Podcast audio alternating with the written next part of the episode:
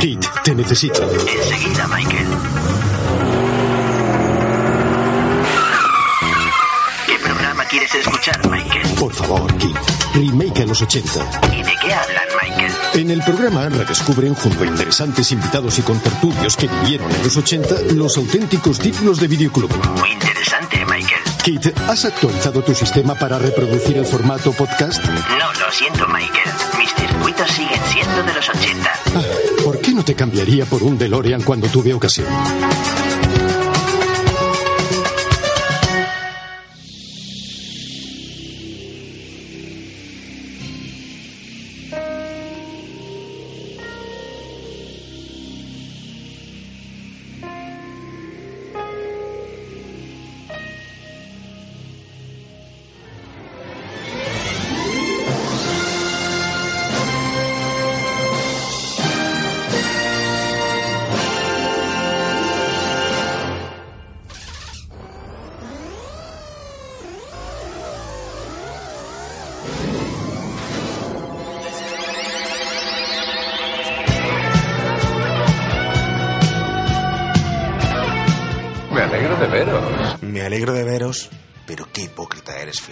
Sepas que te he pillado pirateando nuestro programa, ¿eh?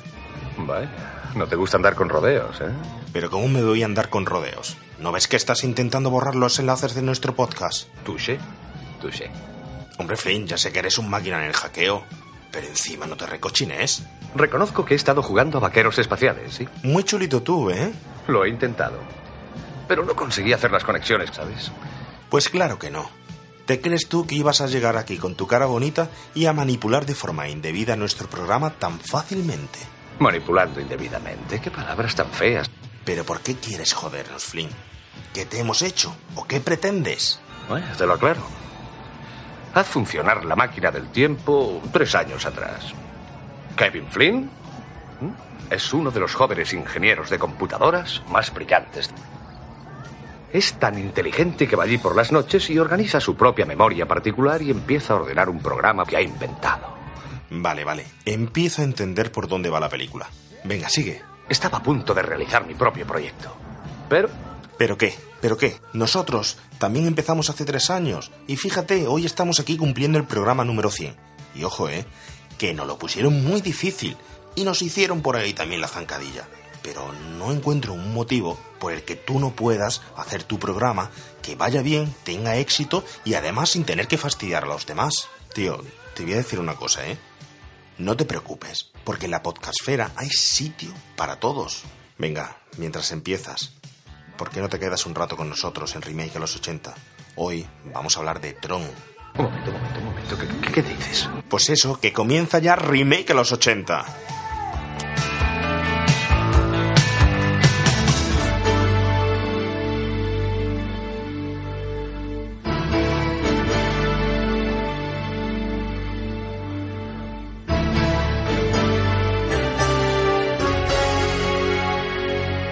A los 80. Nos adentramos en el videoclub. Emociones y recuerdos con los mejores estrenos de cine de aquel momento. Dirigido y presentado por Juan Pablo Videoclubsero. No olvidéis vuestro carnet de socio remaker.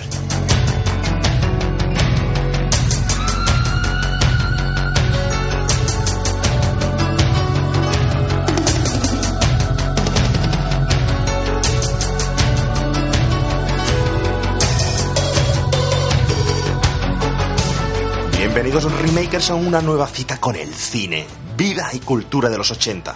Bienvenidos a Remake a los 80. Desde hoy puedes escucharnos todos los viernes a esta hora en Onda Jaén Radio en el 106.0 de FM en directo y posteriormente en formato podcast como siempre. Y comenzamos esta nueva andadura con la mágica cifra de cumplir 100 programas. Se dice pronto, ¿eh? Pues aquí estamos. Y esperemos cumplir otros 100 más y más y más. Atrás, ya no sabemos ni lo que ha quedado hasta llegar aquí. Seguro que todo bueno. Pero nosotros solo miramos al pasado para volver a los 80. El resto, como siempre, podéis encontrarlo y descargarlo en nuestras redes sociales, en nuestra página web remakealos80.com, en iBox y en iTunes. Ahora, toca hacer un nuevo programa y por tanto toca regresar al futuro.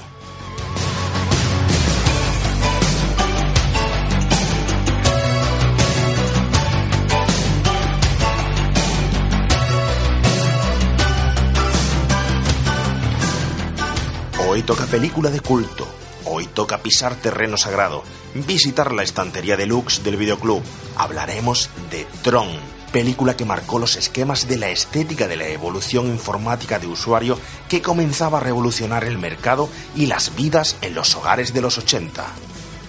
Esta película, al igual que su reciente secuela, ha sido muy criticada e incluso desprestigiada, desvalorada y humillada a lo largo de la historia. Comenzando pues por los propios Oscar de la época y terminando por opiniones y puntos de vista simples que han llegado hasta la actualidad y que no han sabido leer entre las líneas de esta gran película. Hoy, y con el tiempo que disponemos, vamos a intentar hacer un minucioso análisis de esta película hasta donde lleguemos y a explicaros interesantes teorías e interpretaciones de ella que creemos pueden cambiar opiniones de muchos, muchos usuarios. ¿Preparados para la reprogramación? Pues comenzamos.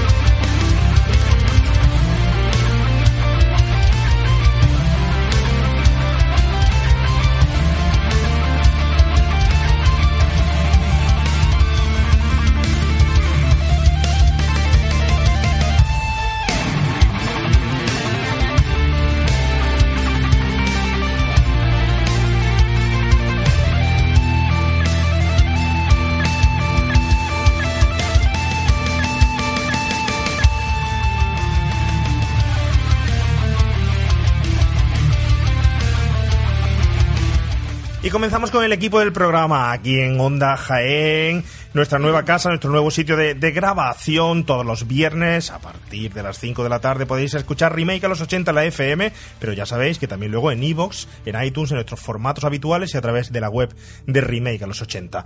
Nos acompaña para hablar del futuro y para hablar de esta película, como siempre, el señor Javi García. Javi, buenas tardes. Muy buenas tardes, compañeros. Para hablar del futuro. Del futuro. Para hablar del futuro. Javi, usuario o programador. Yo soy Pre- una- Pregunta obligatoria. Yo soy una mini app. Ni bueno, Yo soy esa- una mini app de esta de bajo costo, de bajo presupuesto. Esa es buena, Javi, ese juego. Bueno, yo no sé si por ser millennial o tal, ¿el concepto ese de, de usuario y, y va asociado a ti o no? o no? Hombre, yo creo que vivimos en la época, en la gran era virtual de las nuevas tecnologías y, y algo sabemos, pero me interesa mucho saber vuestra opinión esta tarde sobre qué pensáis de, la, de esta película y de todo lo que se deriva en cuanto a conocimientos tecnológicos de esta película en un, en un año 1982.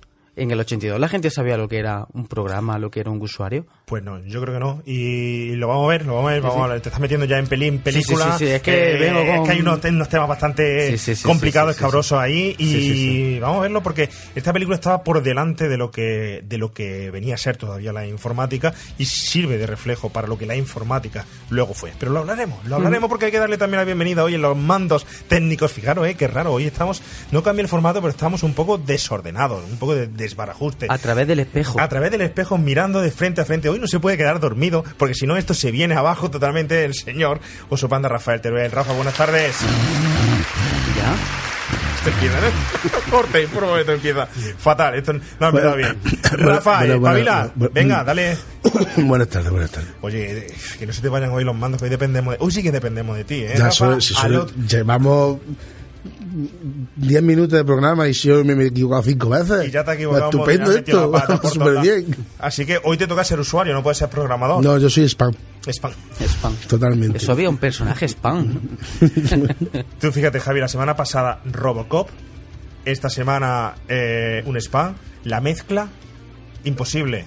Yo creo que si hacemos Ghost se convierte en la cerámica. Oye, le gusta mucho a la gente eso de, de que te viera la película en gallego, ¿eh? El otro día me la voy a ver en vasco. En vasco, venga. Cualquier cosa. sí, ahora que va. Oye, vamos a recordar, ¿eh? Vamos a recordar lo primero que este domingo, que será el programa del viernes que viene, estaremos en la Marimorena en directo a partir de las 5 de la tarde grabando allí con toda la gente que quiera acercarse Calles de Fuego, ¿eh? Otro peliculón que vamos a traer en directo y será el programa que podéis escuchar aquí en Onda Jaén la semana que viene y que, como siempre, luego en iVoox e, e iTunes. Y recordad nuestras redes sociales, ese remake a los 80 en Twitter, en Facebook, en Instagram, en iVoox, en iTunes y mandar un fuerte saludo a nuestro amigo, nuestro community manager. ¿Sabes? ¿Sabías que teníamos community manager, eh, algo, Javi? algo sé, algo sé, y algo sé de ahí, de unos combates. unos combates y tenemos a toda la gente en expectativa a ver esos Sí, sí, sí. resultados y sobre todo que está yendo muy bien porque se lo está currando que para qué que es un genio, un crack el señor Malvado Zarov en Twitter y nosotros lo conocemos como Javi, nuestro amigo sevillano del cine Javi. Javi, te mandamos un saludo desde aquí. Oye, qué bien te está quedando eso de, de la- Está genial, de está las redes, ¿eh? Está quedando fenomenal. Pero bueno, hay que pasar a un invitado que nos falta, que en este caso es nuestro Highlander, que es el que le va a dar aquí, bueno, el que no, yo no sé si va a ser el software o el hardware del, del programa, yo creo que las dos, pueden ser, llegar a ser las dos. De principio es nuestro Highlander, y como tal, hay que darle, que la, bien- la sí, sí, bienvenida. sí, pues vamos a por nuestro Highlander.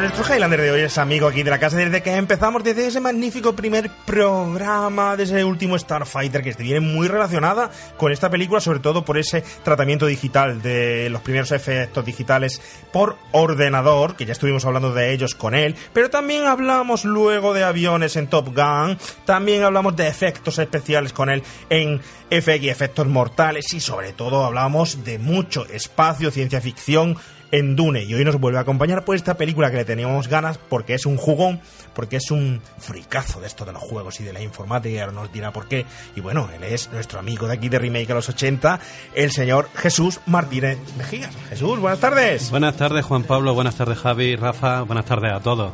Pues encantado de estar aquí otra vez con vosotros. Igualmente, ¿te gusta nuestra nueva casa, nuestro nuevo sitio? Siempre que podamos venir, siempre me va a gustar. Estáis de aquí o estáis debajo de un puente. Cualquier sitio con vosotros será bueno. Pues con los ochenteros, con los remakers, pues película la de hoy que le teníamos muchas ganas, ¿eh? Muy interesante. Jesús. Muy interesante. Una película, se- ¿usuario o programa? ¿Cómo te consideras? Las dos cosas. Es más, y no te he saludado 1010001 pues por fatiga. Pero unas veces uno es usuario y otras veces es programa, en cualquier parte de nuestra vida. Uno sigue instrucciones a veces como un programa y a veces las da como un usuario. Así que, dependiendo de qué plano de la vida, uno puede ser usuario o programa. No está reñido. Vaya.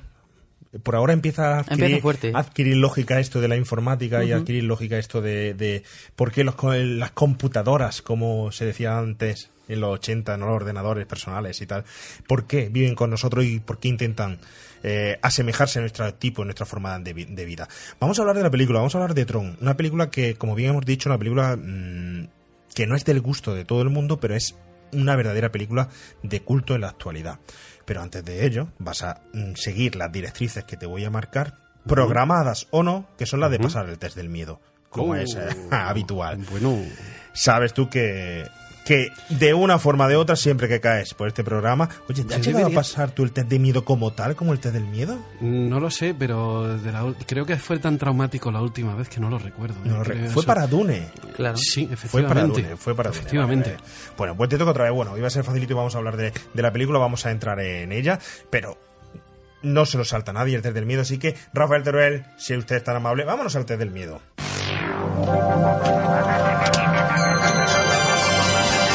El test del miedo.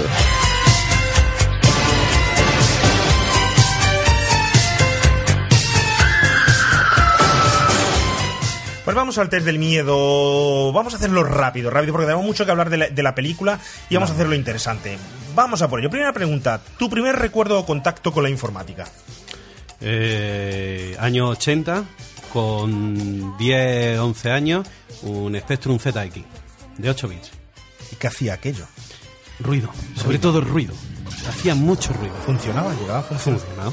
Sí, sí, de hecho mi primer, el primer videojuego que jugué fue el muro, cargado con cinta en un cassette y en la televisión de casa, televisión de, de tubo de vacío, 625 líneas y palito para arriba, palito para abajo, pelotita para el muro y, chulo era aquello, ¿eh? y los botones de goma. Maravilloso. Era eso o jugar en la calle. Correcto. Y, y ten en cuenta que eso, generalmente, cuando quedabas para jugar a ese tipo de videojuegos, eh, echabas el rato en rebobinarse la cinta. Cuando terminaba de rebobinarse la cinta, habían merendado y todo. Y Sí, sí, que tu casa efectivamente. Es decir, realmente llegaba a jugar muy poco. Todo lo demás eran preparativos y, y esperar a que cargara correctamente. Ojo, porque el Spectrum le pasaba que si había una parte de la cinta que no, que no cogiera bien, no cargaba el juego. Con lo cual tenías que volver desde el principio. Tela. Yo tenía un Spectrum también, 128K tenía. Eh, pero el tuyo llevaba el cassette incorporado, Sí, ¿verdad? sí. Esto es. Pero siempre, siempre que tenía que estar con el CMU ese Sí, que, y- pinchaba eh, Sí, sí, eh, sí. para Además bajar la cinta. verdad. No, no, el mío era el mío era el cassette aparte. O sea, aparte, o sea, la de, la de horas que me he leído yo de cómic y para mientras que cargaba juegos. Pero vosotros erais ricos entonces, ¿no? En Yo tenía mi abuela, tenía mi abuela. Eh, eh, Ay, justamente. tanta abuela, qué Sí, buena era. señor. Qué maravillosas son las abuelas. Porque eso, en mi casa no había forma de que entrara, ¿eh? Yo me acuerdo la primera consola que entró, podía tener yo ya 12, 13 años, y era de esta imitación de las Nintendo que sacaron. No era Sí, todavía sí, de las sí. que venían con mil y pico juegos cargados, sino que eran todavía con cartucho y que si querías meterle un juego de, de Nintendo tenías que buscar el adaptador, comprar el adaptador aparte y tal. Lo máximo en que compraba un cartucho de ciento y pico, de estos que te venía el Galaxian, eh, con 20.000 versiones diferentes. Pues yo lo primero que tuve tecnológico así de videojuegos fue el Pong. O sea, el, el- lo- el mismo que incitó al que al, al director, director. guionista, de los palitos que ping pong, ese fue, lo tuve yo en una consola que también venía con una escopeta que disparaba a la pantalla y todo. La Nintendo de 8 bits. No, no, no, ¿No? era mucho más antiguo que eso. Sí, Entonces la Atari probablemente. sí.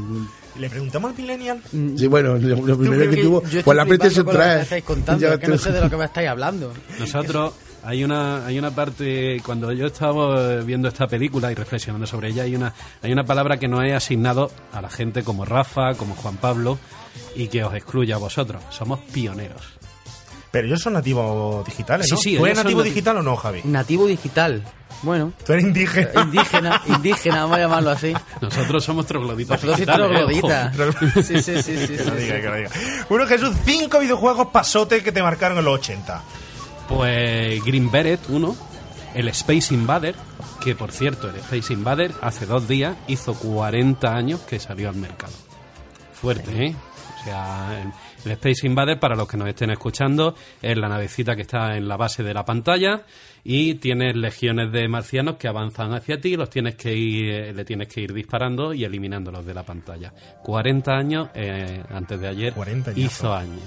O sea que el Tetris, por ejemplo, ¿Tetris estaba ya en los 80? Sí, señor. Sí, señor. Bueno, ya Tetris vamos- es del año 84, creo recordar. 84. Yo es que te, te digo la verdad, en esa época mm, no, no, no jugaba ni a los recreativos. No me gastaba los 5 duros, me los gastaba en, en chocolate. No me los Hay, gastaba en, en hay un juego que seguro que a todos, a todos Así nosotros nos va a sonar y seguro que nos ha marcado a muchísimos de los oyentes, que es el Golden Axe.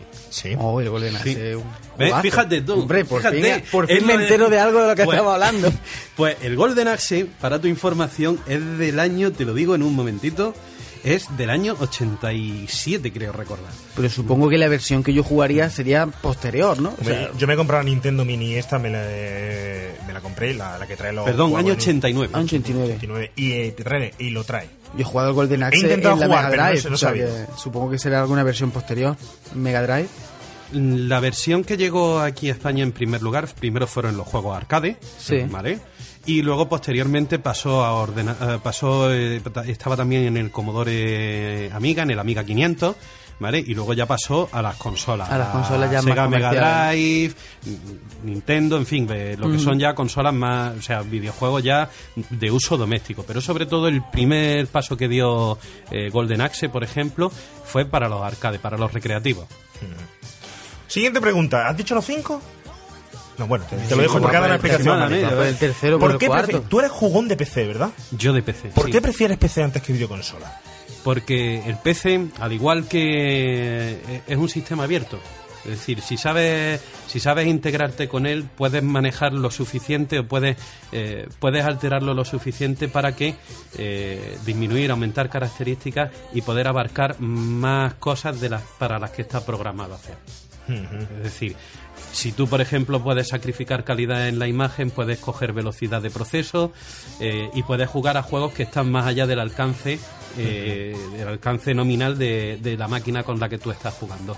Una consola, a diferencia del ordenador, es un sistema cerrado, tiene muy buen rendimiento, pero es un sistema cerrado. Una vez que tú te sales de ese sistema, no hay mundo, no hay nada. Tiene, está esclavizado en ese, en ese sistema. Por eso yo prefiero el PC. Siempre vas a aprender más y siempre tendrás posibilidad de avanzar. Siempre. ¿En los 80 jugabas solo a PC entonces? En ¿O también era de 80 gastarte los 5 duros y, y- y romper el mando del joystick en la recreativa? Yo era de 5 duros. De 5 duros. De mía. 5 duros. Pero bueno, yo, yo quiero que alguno me digáis alguna vez, porque yo he echado muchas veces 5 duros, 5 duros, 5 duros, y cuando te mataban en la primera fase, a mí se me quitaba las ganas. ¿Cómo seguíais? No sé. Era, en los 80 pasaba una cosa.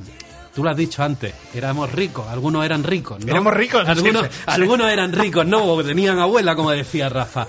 Y entonces tú, eh, había siempre uno que jugaba un montón, que se ve que su padre era bastante más rico que el de todos los demás, ¿vale? Y tenía mm, cantidades ingentes de dinero para poder gastar. Y tú veías, y te quedabas al lado de la máquina Aprendiendo. aprendiendo.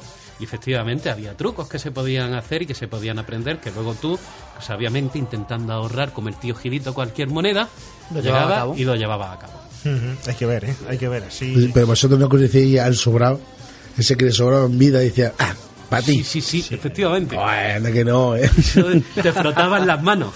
A mí el que re- me, me repateaba era el que dejaba la- las 5 o 6 monedas de 5 duros encima de el cenicero que había al lado de la recreativa. Correcto. Para decirte, "Shh, ni te arrimes aquí, chaval. Que me queda. Porque me queda todavía toda la tarde. Sí, sí. ¿Sabes? Ese, ese era el que había que, que- que darle la colleja. De eso no había en, la- en tu época, ¿no, Javi? No, yo es que de Street Fighter no he pasado en la recreativa, o sea que. Película favorita de ciencia ficción. Película- No tiene que ser del 80, de ciencia ficción. Me pones en un compromiso. Pues. Guerra de las Galaxias. ¿Sí? Sí, sí, lo siento. Dicen que esta película bebe mucho de la guerra de las galaxias. no, ni que lo diga. Sí, ¿por qué? Tron. A ver, venga, una explicación lógica. ¿De por qué bebe de la ¿eh? Guerra de las Galaxias? Sí. Una explicación. ¿Por qué bebe de la guerra de la galaxia esta película? ¿O de qué bebe? Pues hombre, los efectos, los, los sables de láser inspiran mucho a los, a los trajes que tienen ellos y a las la- y a las armas. Son, se iluminan igual. Entonces ahí ya tenemos- Las naves incluso. La nave incluso también is- inspira, la verdad que sí, bebe mucho porque la verdad que si no se abre la puerta con la Guerra de la Galaxia, este tipo de cine no hubiese tenido ningún, o sea, ni, ni ningún productor hubiese arriesgado por una película como esta. Correcto. Yo creo que es mentira, ¿eh? Las naves, dice Javi, las naves. Las naves, son, sí total- las naves son totalmente digitales, Javi. Sí, Aquí sí, no, no, no, pero no sé. Tú El- sabes que la guerra de la galaxia eran maquetas. Sí, sí, sí, sí. Pero no sé, parece que la, Sí. este- la estética visual Es la inspiración, Sí. es a lo que se La refería. inspiración, Rafa. sí, la te estética. hace ver la similitud con. Va- vale, entonces con Wars. hablando de los personajes. Es, decir, eh, es cierto, es cierto que luego todo, todo la filmación de esos trajes y tal se pasaron por rotulador, se pasaron, Mm, lo hablaremos de sí. efectos especiales, se pasaron por las tres capas como si fuera en Photoshop y se, se rotularon.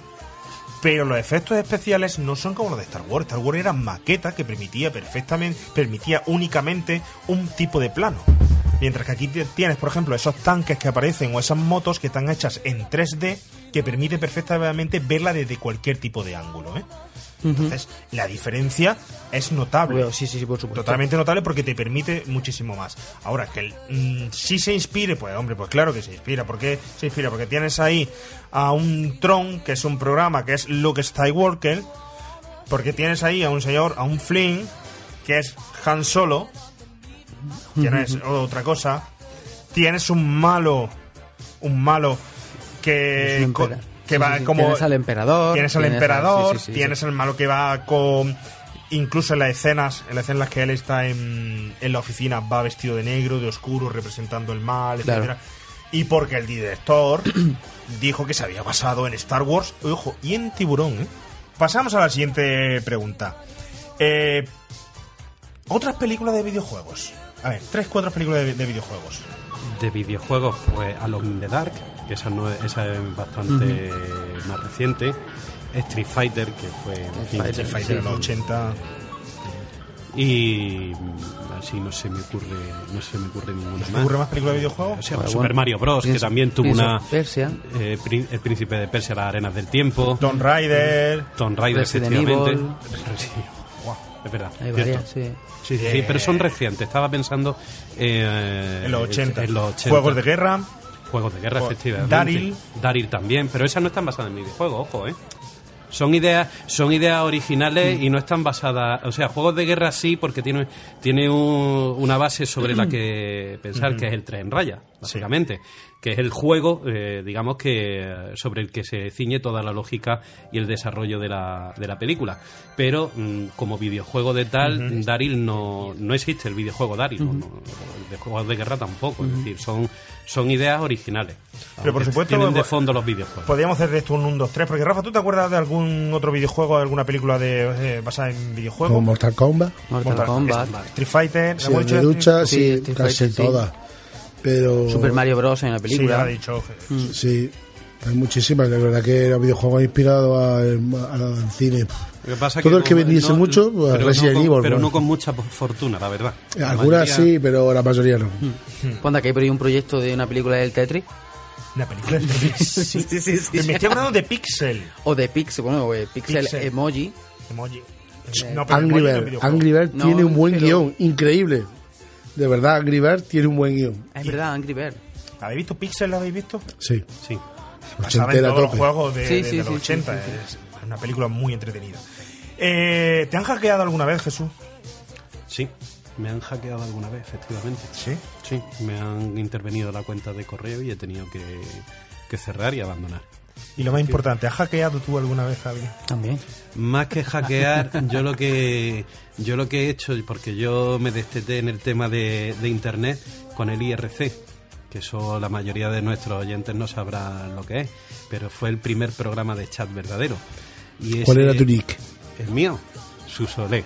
¿Cómo es? Susole. Susolé era operador de canal. Ah, Yo también era operador de canal, yo era Caín.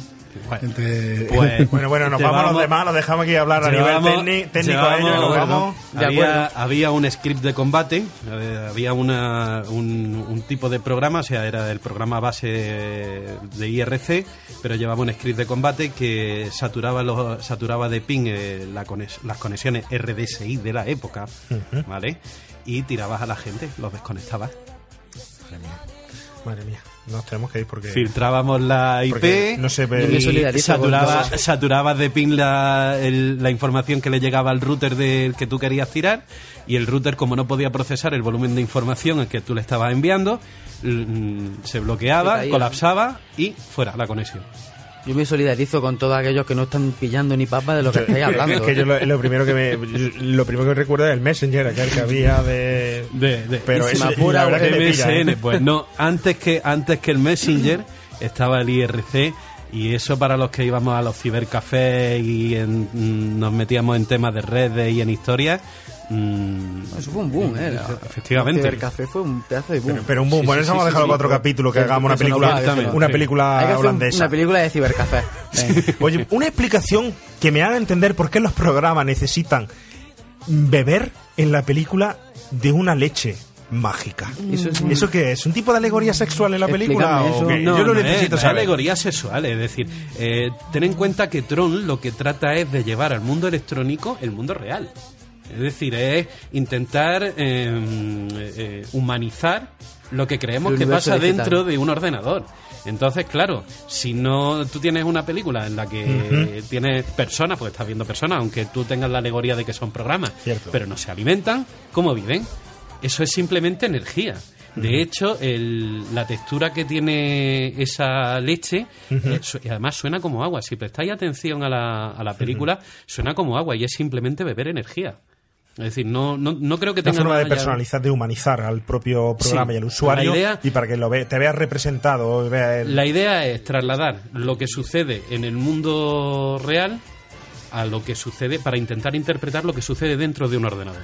Cogen esa excusa, es buena Sí, explicación. no, Bueno, sí, bueno, vamos a encontrar muchas de esas esta tarde aquí en, en la película, ¿eh? Y vamos a tirar, como he dicho, muchos mitos y vamos a tirar muchas teorías y sobre todo aquellos que dicen que esta película no merece la pena y es un- y una patata. O nacieron Mm. muy tarde o no han sabido aprovecharla, pero desde luego es un peliculón de culto de pies a, a cabeza y lo vamos a ir desgranando poco a poco.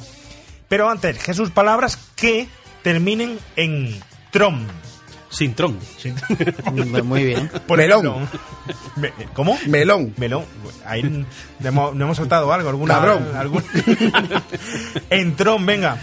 Tron. Electrón. Electrón, es verdad. Muy bien ha dado en la clave. ¿Sabe usted que esta película, Tron, lleva el- ese nombre por Electrón? Pues no, no lo sabía. Sí, Me pero- lo suponía. Y otro dato más. A ver. Anécdota, anécdota. Anécdota. Anécdota.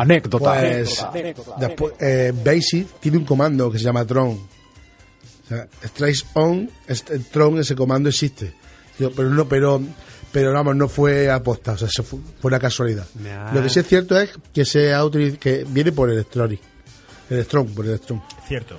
Cierto. El Son dos, te- dos teorías el que había. lenguaje basic. Acaba de decir, acaba de dar el otro, en, lo- en otro de los hitos de la historia informática. El lenguaje basic. Que fue el primer lenguaje, bueno, no fue el primer lenguaje de programación, pero sí uno de los más importantes, uno de los que ayudó a desarrollar la informática eh, con bastante, con bastante fortuna. Yo, yo programé en Basic. Yo me Pues- hice mi videojuego. Pues aprendiste muy mal porque hoy no sabes ni llevar los mandos técnicos. Estamos todos aquí plus plus, tío, asustados cabeza, o ¿eh? acongojados. Siguiente pregunta. Bueno, decirte, tienes palabras como Negatron, Magnetrón, Positrón, Cosmotrón, Ciclotrón, Zorrastrón y Zarrapastrón. Correcto. Que esa Vale. quizá es la mejor para nosotros, Zarrapastrón. Zarrapastrón es la que más mola. Zarrapastrones, ¿no? Zarrapaciones, sí, sí, sí, bien plural. Oye, eh, entre todo, ayudarme. Una sinopsis de un spin-off que pudiera, pudiera valer para una película en aquellos tiempos, pero relacionada con el VHS. Es decir, una, un humano que se convierte en cinta de VHS y entra en un vídeo a punto de En- ser reproducida. ¿Os imagináis una película así? entra una película, ¿no? Claro, se convierte en un VHS. ¿Os imagináis una película Hombre, así? depende de la película que te metas. A ver, Con cabezales y a lo loco. por, por ejemplo, por ejemplo. Con cabezales y a lo loco. por ejemplo. Buena película, bue- buena sinopsis para esa película. Oye, ¿sabes cuántos minutos de animación se hicieron por ordenador, ordenador en Tron? ¿Realmente? Minutos por animación. Yo sí lo sé. ¿Cuántos? De, dice- bueno, uno dice 15, otro dicen 20. Vamos, podemos dejarlo ahí, de 15 a 20 minutos. 17 y medio. Sí, sí. Uno, uno- en el documental, documental se habla de más de 20, pero realmente se hicieron entre 15 y 20. Y 20. Todo lo que hay no es digital, No. sino que la dificultad fue aquí asociar lo digital, lo que se había hecho digital, con eh, la grabación real. Y la grabación real fue con las primeras cromas que se hicieron en aquella época, que eran sobre fondo totalmente negro. negro. Y ojo, se hizo sobre cromas negros, ellos vestidos de blanco y en, y en blanco y negro grabaron. Y bien, en principio tenían pensado hacerlo sobre fondos blancos y ellos en negro, pero lo hicieron al revés porque no había luces suficientes en todo Hollywood para iluminar la sala que diera eh, la tonalidad blanca a esas pantallas. Y lo difícil luego fue asociar las pantallas, asociar eh, las escenas reales, además tú imagínate, A la animación. imagínate además en ese momento gesticulando, haciendo los actores su trabajo y teniendo que imaginarse que viene por ahí una nave o que viene un, Un disco. un disco que viene eh, bueno Mm, con lo del disco claro. ahí hay una historia con lo del disco que ahora, ahora lo, lo contaremos el- las dificultades que tuvo aquí el amigo Bruce para coger el disco las dificultades que estuvo a punto de tirar la toalla verdad Javi si no me equivoco Y Eh, luego lo contamos.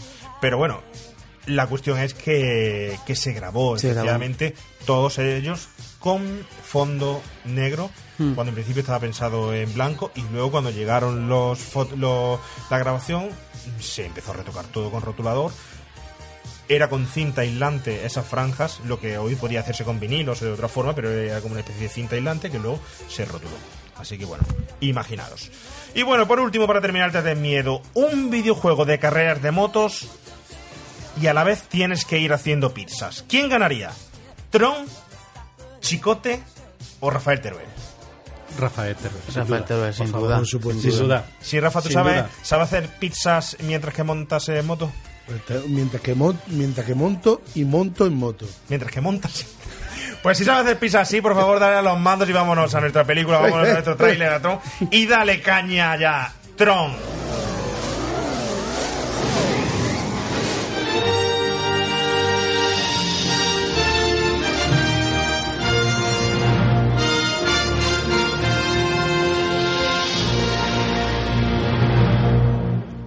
No tenemos mucho tiempo para localizar ese informe y es importante. Sí, señor, ya lo sé.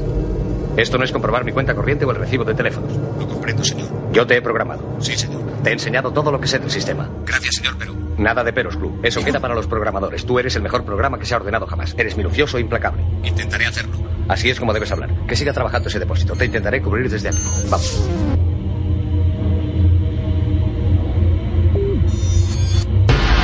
Código ilegal. Programa Club rechazado por el sistema.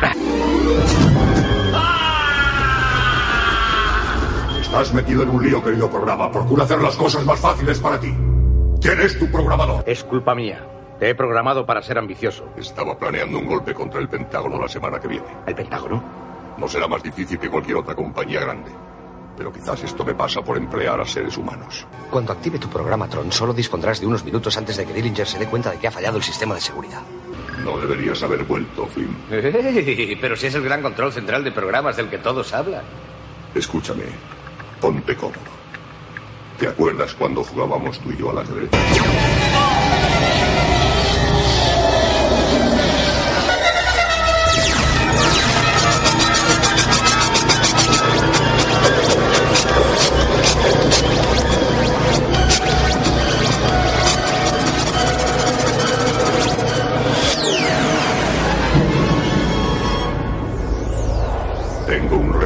Sark, un nuevo recluta. Es un caso rebelde, pero quiero que se le trate como merece. Entrénale para los juegos, que se haga ilusiones durante algún tiempo y luego acaba con él.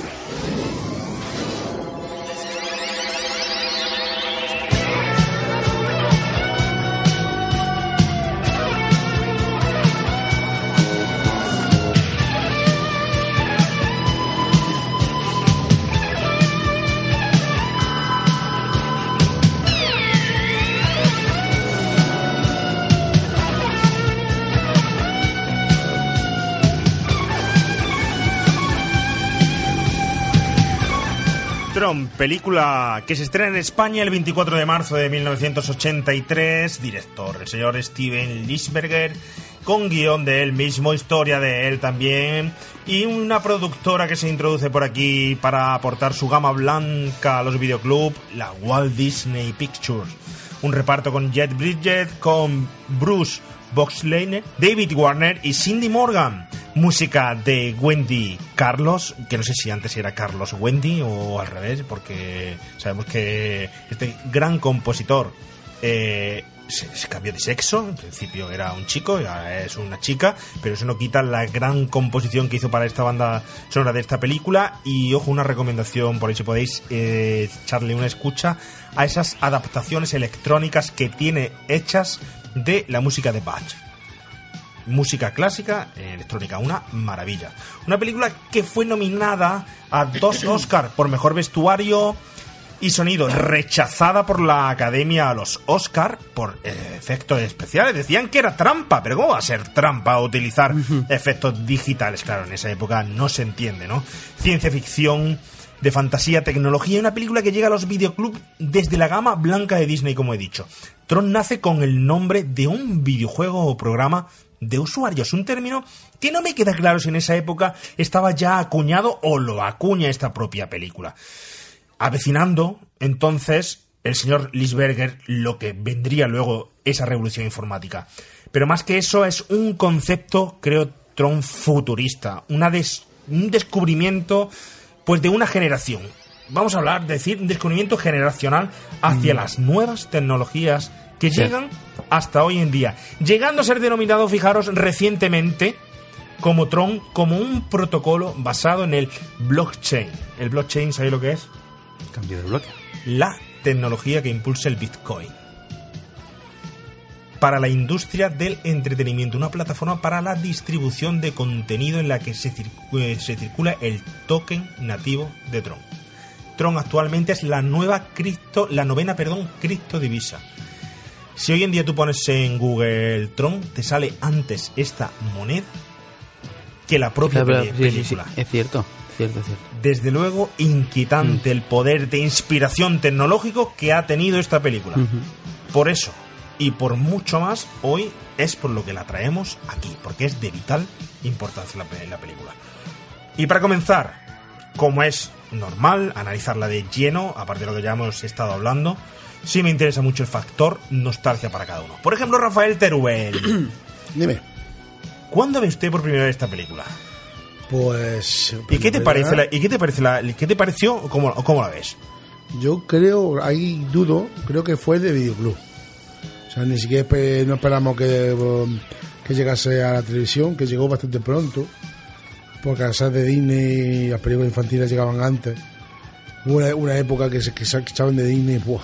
una barbaridad en televisión. Y esta, pero yo esta la cogimos de, la cogimos de, de videoclub. Y me fascinó esta, esta, de las que he visto un millón de veces. Un millón, un millón, doscientos. Hay que decir, hay que decir que esta película no fue una película comprendida eh, en su época, ni fue eh, comprendida por todo el mundo. Eh, pero yo creo que sí fue una película que marcó. Yo no sé si, si fue vuestro caso, Jesús. ¿Tú qué El mío- experiencia tienes con esta El película? mío seguro. Yo empecé, yo creo que la primera vez que la vi fue a tre- con 13 o 14 años. Fue efectivamente, como ha dicho Rafa, en la televisión y me marcó tanto que conseguí mm, un póster de Marquesina de Oh. autobús de, de la ¿Qué película dices, eh? Tron, sí, y lo tuve años, años. Te estoy hablando que ah, desapareció con la última mudanza eh, que tuve.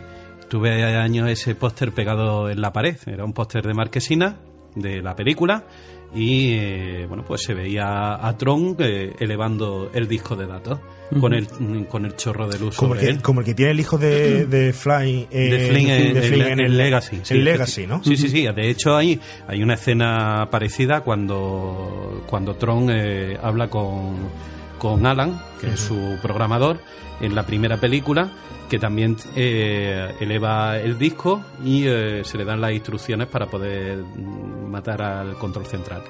Pues esa escena mm, que se ve a Tron con eh, o sea, se ve a Tron con el con el eh, disco en las manos y con el chorro de luz ese era el póster de Marquesina bueno aparte de los créditos producidos por los actores y tal pero esa era la escena central y ya te digo un póster de Marquesina que ha presidido mi cama pues ¿Dónde está perfectamente ahora? ¿Dónde está de- ahora ese cartel? ojalá lo supiera ojalá lo supiera de esas cosas que coge tu madre y, dice ¡Pa tu primo! esto no, que hay que ordenar que, está, que, que acumula polvo fuera lo he perdido la pista pero sí Pues eso es una maravilla, ¿eh? eso es si yo recuperara eso mm, créeme no lo vendería es una es que ya te digo ha presidido mi, mi habitación durante muchísimos años con lo cual Yo me pasó algo parecido con un póster de Matrix.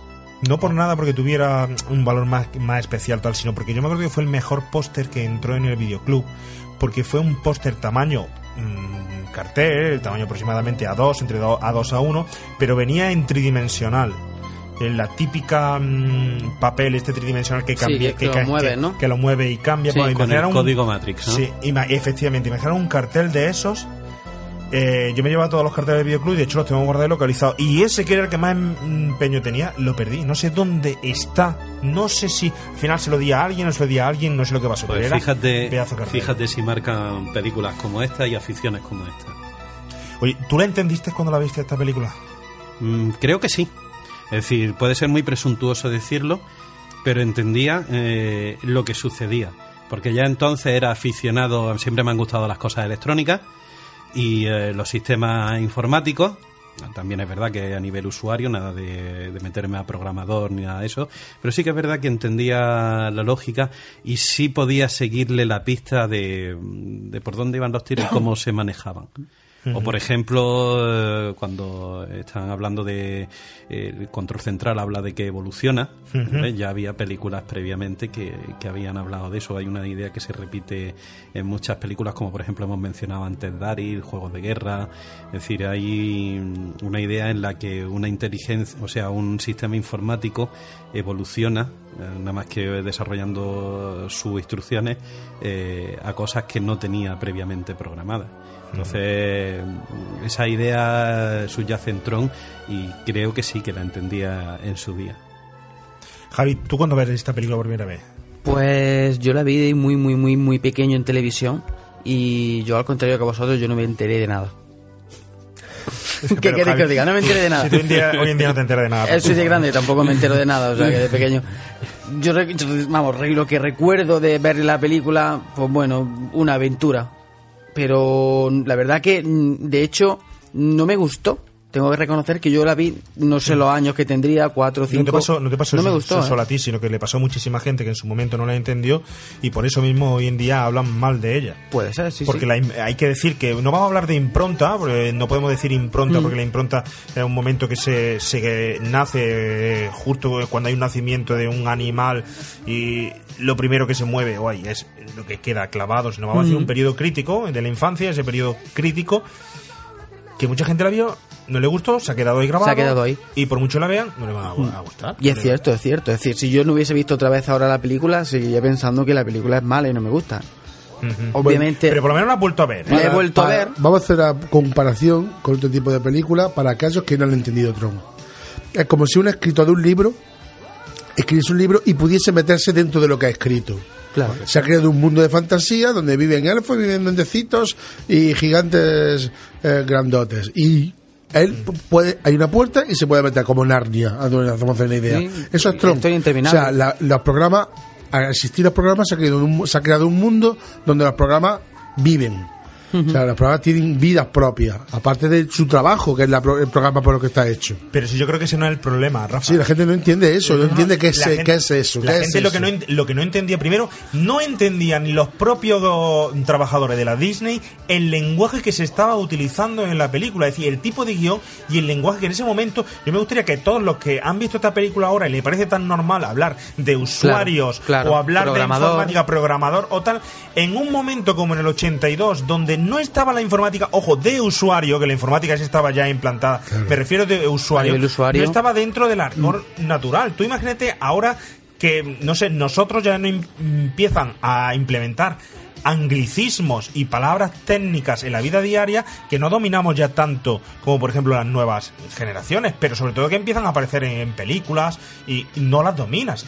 Primero tienes ahí el, el argón que no la entendían ni los propios trabajadores de Sí, Disney, que bueno. además tenían un miedo terrible. Es como hablar de hobby y esas cosas. O sea, también estamos inventando unas palabras. Claro, pero meterte en la película no tiene, no tiene problema. Es decir, meterte dentro de, de- de un mundo ficticio, eso se ha hecho desde de, siempre. Si leías en esa época, y seguro que estoy de acuerdo, Asimov o Philip K. Dick o tal, ibas a entender más o menos este concepto. Porque tú no me digas a mí, Ubik, cuando se te leía Ubik en esa época que ya se había escrito, eh, si podía entender nada de lo que estaba diciendo, o, o incluso Julio Verne. Pero hay una variante que está ahí dejando de lado, que es que el mundo, porque por ejemplo cuando tú haces la analogía con un mundo de fantasía tipo Hobbit es acertada, pero hay un punto que es que, eh, que, no, que no tenemos en cuenta, es que la analogía con respecto a Tron eh, tiene de fondo las matemáticas. Es decir, no gustó porque suponía un cambio, ¿vale? Suponía eh, que tú te mueves en un mundo eh, saturado de colores, saturado de, eh, De de geome- simpleza, de ge- geometrías, formas sí. geométricas Claro, duras, claro. inflexibles. En aquel entonces, además, porque es lo que estáis diciendo, en el 1982 efectivamente había informática, pero no había informática de usuario. Cuando todavía las personas manejaban archivos en papel y no se fiaban de una máquina. Es decir, la, la tecnología más, más avanzada que había, y te estoy hablando del año 84, 85, era un Telex y un primer ordenador de IBM con, con discos de 5 un cuarto. Pero ya no es eso, Jesús, sino el concepto no existía. Entonces, es tan abstracto que no puedes Era ni difícil. siquiera imaginártelo. Exactamente. Si no te lo puedes ni imaginar, ¿cómo vas a saber que lo que estás viendo representa algo que ni siquiera entra en tu imaginario y mucho menos en el imaginario Colectivo. popular o colectivo? Mm. Vamos a ver, y este tío, el señor Lisberger, se adelantó a su Bueno, tiempo un y todo eso sí, y sí. fue un pedazo craft que Sí, no sí, sí. hizo luego nada después, ni nada interesante ni nada adecuado. Vale, pero mm, Disney 35 apostó. Disney apostó por, eh, por esto porque estaba empezando ya los videojuegos a ser una revolución en Estados Unidos y porque querían volver a repetir el hito que se hizo, por ejemplo, con películas de, que- donde Disney eh, pensaba de una forma avanzada, como esas 20.000 leguas de viaje submarino, etcétera, ¿no? Entonces, mm, ahora que, que, que, que no triunfó precisamente por, por eso o no pasó a, a la retina de la gente y a, la- a su memoria pues bueno y luego pero- viene y luego viene una segunda parte, una segunda cuestión que primero la lanzo como pregunta. ¿Es una película para adultos o es una película para todos los públicos? A ver, Disney eh, intentó que fuera una película para niños.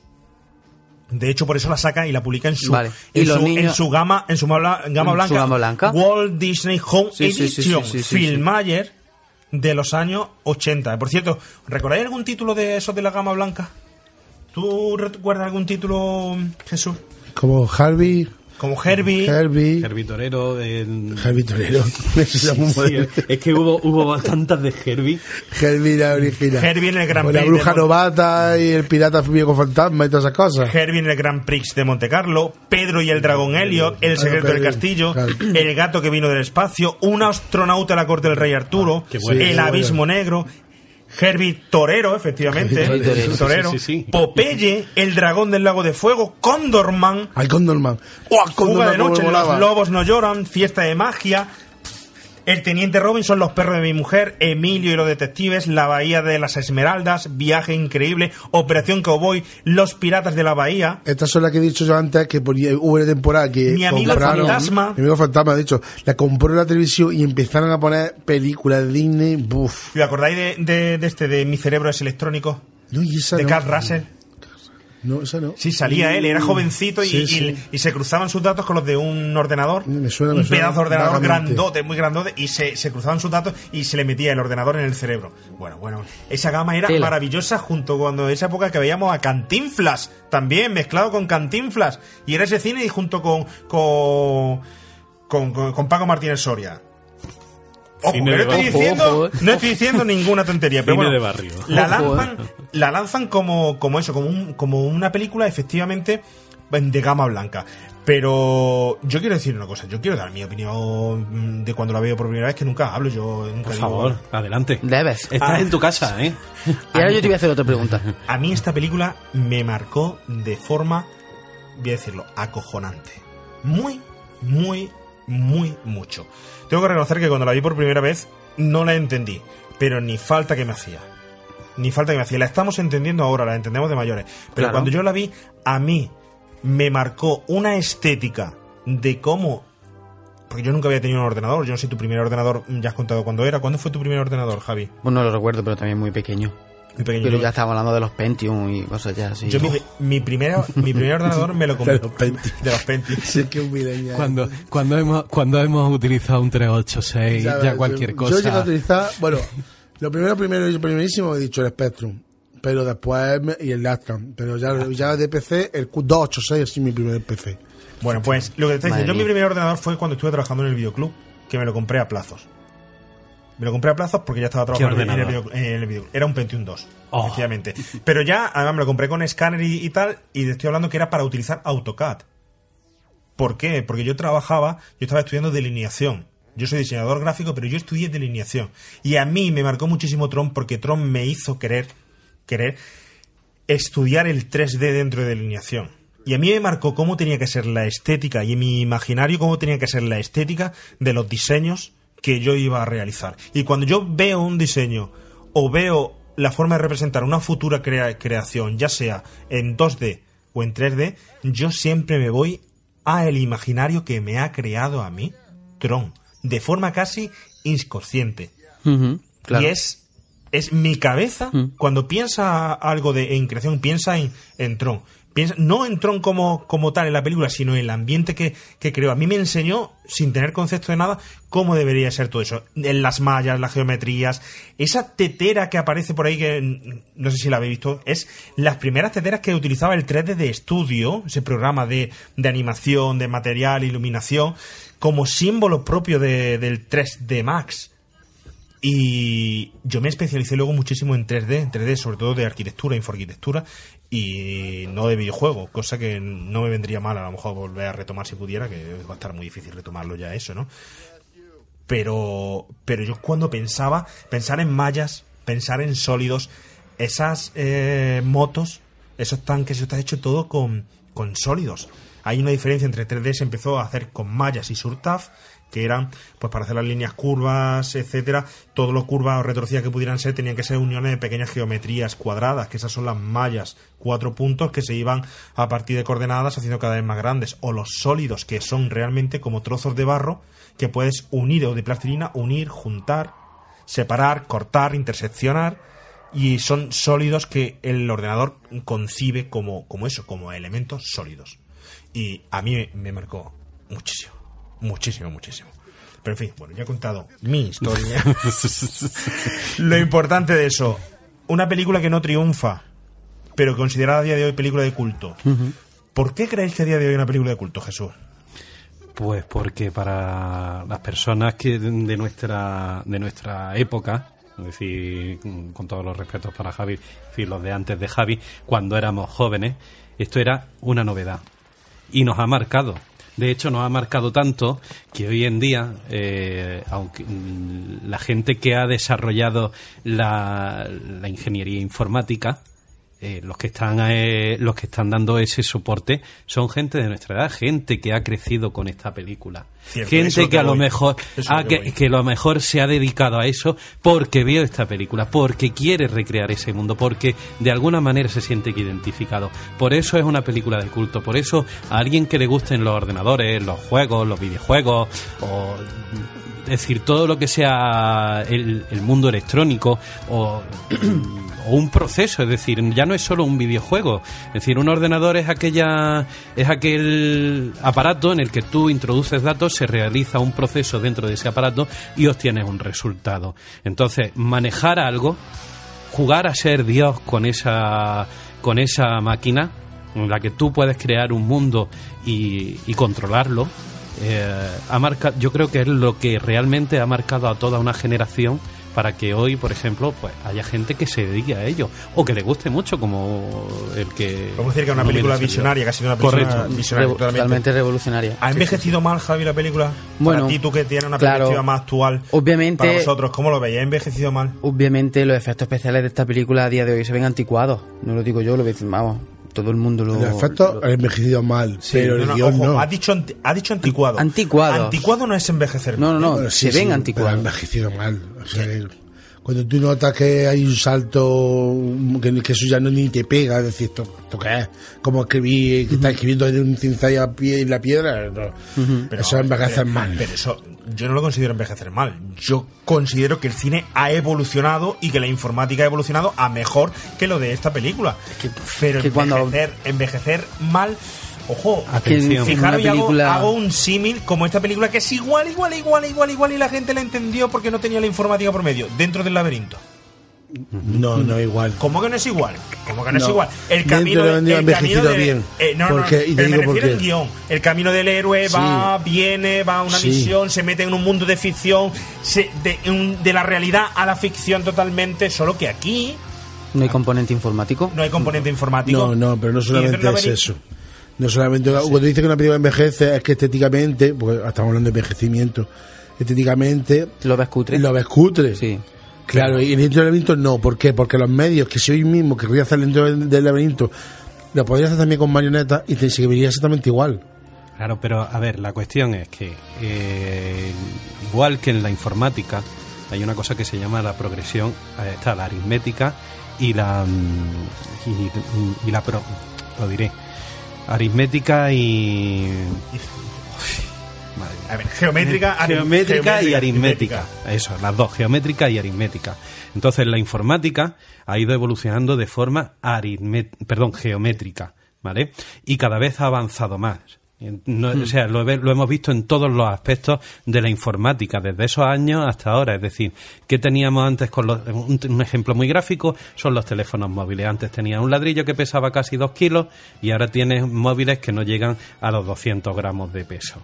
Y fu- son eh, Y perfectamente además, funcionales. móviles que podrían hacer perfectamente esta película. Y móviles que perfectamente te el- pueden llevar a la luna. que Porque de- el ordenador de esta, de esta película tenía, me parece que era 128 megas Dos RAM, dos de RAM. do- de RAM y 128 megas y es En una sala. y es más pequeño que, que, que el, el- el móvil que podemos llevar nosotros ahora mismo en en el, de esa, de esa misma manera, de esa misma manera, lógicamente, ha envejecido tal y como se hizo. Es decir, no es solo es dentro de la película el concepto de la película, sino el- la estética. Entonces, cuando yo no pienso que haya envejecido mal. Simplemente el mundo ha evolucionado Claro. y como todas las películas desde la primera vez que viene este programa, todas, todas, todas de los años 80 hay que verlas con mucho cariño, incluida esta.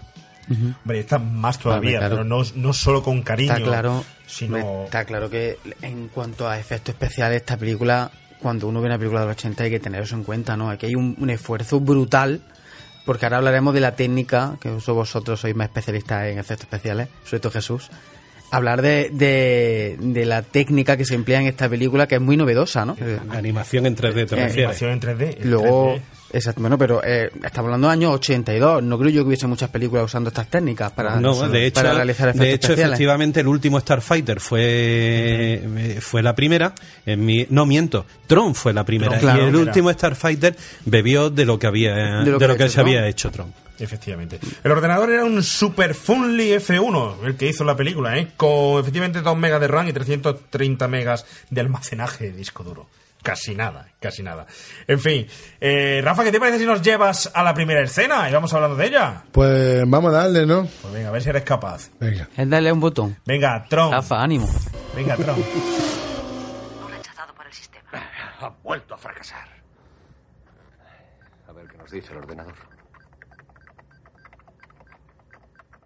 Petición, acceso al programa Club. Última situación del estado de programa. Memoria de alto control. Tenemos un programa pirata. Dice que se llama Club.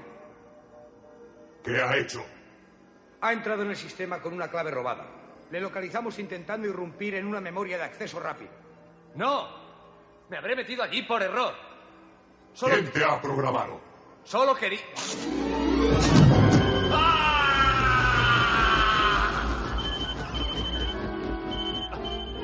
Estás metido en un lío, querido programa. Procura hacer las cosas más fáciles para ti. ¿Quién es tu programador? Olvídalo, excelentísimo control central. No me harás hablar. Como gustes.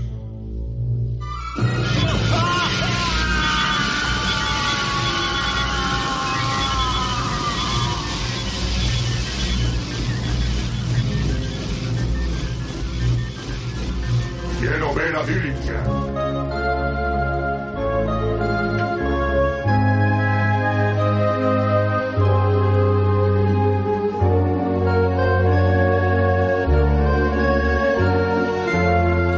Bueno, Jesús, esta primera escena eh, hablamos del hackeo, ¿no?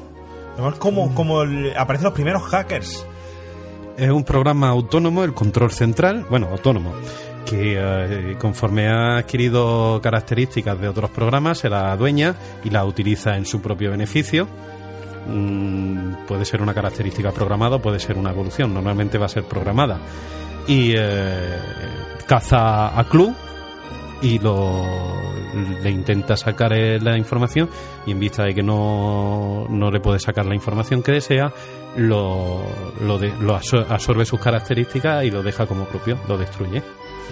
Eh, una especie de hackeo, efectivamente, un override. Había hackers ya especializados en esa época, en los 80. Tenemos eh, gente tan preparada como para, para No hacer lo que había- hacía aquí. No, porque no. El, Fly. el- el- no, a ver, te explico. El, lo- el hackeo como tal no se entiende eh, hasta que se crea, hasta que Internet eh, está en todo el mundo. Es decir, cuando tú hackeas algo, hackeas un sistema normalmente a distancia. Cuando tú estás dentro de un sistema, puedes intentar piratearlo, puedes intentar mordearlo, porque, pero ya estás dentro. Es decir, el hackeo significa introducirte en un sistema al que eres ajeno romper la seguridad e introducirte y luego ya dentro hacer lo que crea, en fin, lo que vaya a hacer. Pero mm, si tú ya estás dentro del sistema como estaba Flynn, porque Flynn tenía acceso al sistema, no lo hackea, no lo rompe. Es decir, él tiene acceso. Él tiene una puerta suya propia, porque es programador, y entra en un sistema. No en, y además, eh, en la película vemos que eh, parte lo intenta desde su casa, ¿vale? Que ahí hay un concepto de internet que todavía no se tenía extraño. todavía Sí, eso- no no se no, se refleja bien en la película Una intrared. ¿Podría existir una intrared? eh, No, porque, porque se habla de la sí. red aquí en la película, se habla del concepto usuario, red. Sí, pero, pero- la red, ¿qué es? Porque es lo que tú dices. No están conecta- conectados si es dentro de su casa, mm, de verdad de Aquí su casa. en esta película no existe la red todavía. La red la crea, la crea después Flynn. Una vez que se queda La red como de- director de SCON. Claro, sería la creación de Internet, la red de redes, ¿no? Es decir, una red que engloba a todas las demás y que está intercomunicada. Pero lo que es el, el hackeo, eh, en los años 80 como tal, no existe porque tú no entras a distancia en un sistema que te es ajeno. Sí, ahí podemos, yo, diría que a lo mejor es una especie de fallo, ¿eh? porque aquí Disney y sobre todo el director habla con empresas informáticas que, ojo, luego se benefician, ¿eh? las empresas informáticas se benefician de la imagen que se presta a la tecnología y todos esos descubrimientos que iban a hacer años posteriores los tenían programados para eh, bastante tiempo para que la informática no fuera tan rápida y, la, y Tron tiene culpa de que la informática empiece a acelerarse en ese momento, porque empieza a haber demanda por parte de los usuarios a partir de esta película y empiezan a acelerarse las compañías informáticas y darse patadas en el culo en sacar productos, ¿eh? No olvidemos, ¿eh? Dato importantísimo este. Pues bien, se asesora de empresas informáticas. Entonces, si tú te asesoras de empresas informáticas, ¿cómo vas a hackear un programa al cual no tienes acceso desde tu casa? Eso es una especie ahí de fallo. Pero bueno, fuera de ese tipo de, de fallos que no estamos para buscar los fallos en la película, aquí sí podemos destacar en esta escena, sobre todo el tema de los efectos visuales. Porque mm, los efectos especiales visuales en, en Tron es y sobre todo esa ambientación, ese vestuario, ese, esos modelos que se crean. Muy es chulo. Espectacular. Eh, chulísimo. Y, y son pioneros. Totalmente algo que no solo el concepto era nuevo, sino además La todo el diseño de estética totalmente nuevo. Aquí se ve a un club, que es el, el programa, sufriendo con una serie de efectos especiales que le hace el por ordenador como desaparecer y sufrir sufrir descargas eléctricas. Y fue una según dicen una de las escenas más difíciles de hacer porque una cosa es el modelado en 3D textura y animación que le dieron que son esos veintitantos minutos o 20 minutos o 15 minutos y otra cosa son los efectos especiales ¿eh? hay que decir que la primera intención de la película que se hiciera con imágenes totalmente por ordenador pero que al final se queda en esos 15 minutos y se utilizan técnicas luego posteriores para ese ensamblaje de y de protagonistas parecido a ese señor de los anillos que se había hecho en esa época en el 79 me parece que fue que fue a través en rotoscopia.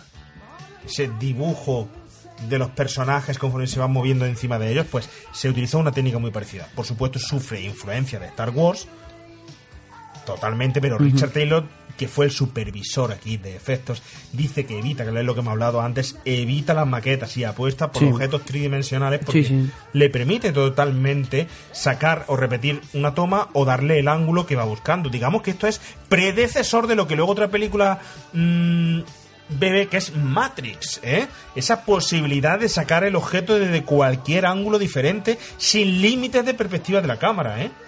Tela. Luego unos personajes retro iluminados con luz. Y la luz se le da en el negativo, un negativo de alto contraste que le tuvo que hacer Kodak específicamente a ellos. Con tres, y además grabado con tres capas. Como si fuera un Photoshop con tres capas, pero con de forma manual. Una capa con las líneas a iluminar, es decir, esas tiras de... Que hacen las veces de los circuitos, el panel de circuitos integrados, la... Efectivamente, Eh, efectivamente. Otra capa serían los trajes grises y blancos que llevan ellos. Eso sería la siguiente capa. Y otra tercera capa que son las caras humanas o las manos, lo que es todo de textura humana. Tres capas que se superponen y una vez superpuestas se graba, se vuelve a regrabar y a montar la película. Y después una capa de chocolate Encima quedó Sí, se quedó bien. ¿eh? Con azúcar glass. Luego cuentan eh, con la excepcional ayuda del señor Sid Mead y Mobius. Jean Gigot. Es que Mobius, que hablamos de él en Dune, ¿te acuerdas? Correcto. Que, eh, bueno, el primero controla los, los diseños, lo que son los diseños, el escenario, el vestuario, etcétera, que además se ve el vestuario, hicieron miles de pruebas diferentes hasta llegar a la estética de- definitiva, que oye, recuerda a un tema, digamos, romano, greco-romano, una Sí. especie de transición ahí futurista greco-romana. Sí, una, como una utilización de túnica, ropaje largo, mm, en fin, eh, rollo... mm, Gladiador, eh, rollo- También eh, se lo ponían a- como si fueran sacerdotes, un, un halo así de como de solemnidad en, la, en las vestimentas de, de algunos de los personajes, sobre Cierto. todo de los mayores. Cierto. Pues su Mobius fue el que hizo el, el storyboard que fue fundamental para que la gente entendiera la película. Fundamental, porque sin storyboard nadie hubiera entendido nada. Porque no sabían ni lo que estaban haciendo, ni lo que estaban grabando, ni para qué, ni cuál iba a ser el resultado final. Vamos. Es decir, que, que una barbaridad. Ya te digo, con más de 20 minutos de metraje digital dentro de la película, que en los 80 eso era impensable. Totalmente impensable. Esas motos originales, Oh, qué Genial. maravilla. que Eso en principio querían hacerlas reales, querían que fueran modelos reales. Existen. Por cierto, existe, Existen. efectivamente. La nueva, la de Legacy. La, Son- no, la nueva no, la, la primera, la original, la moto de Tron de 1982. Pero existe. Pero existen las nuevas que son más chulas. Mm, Yo para eso soy más, yo soy clásico. Además me gusta más porque hay un hay un detalle que es una revolución a la hora de concebir las motos. Cuando hacen las motos de luz es una moto cubierta, es una moto con cabina.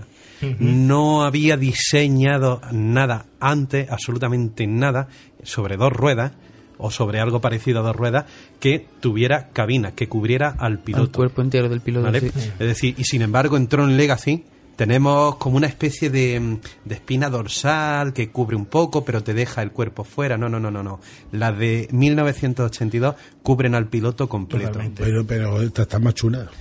Si tú lo dices. No, no, no, yo me quedo.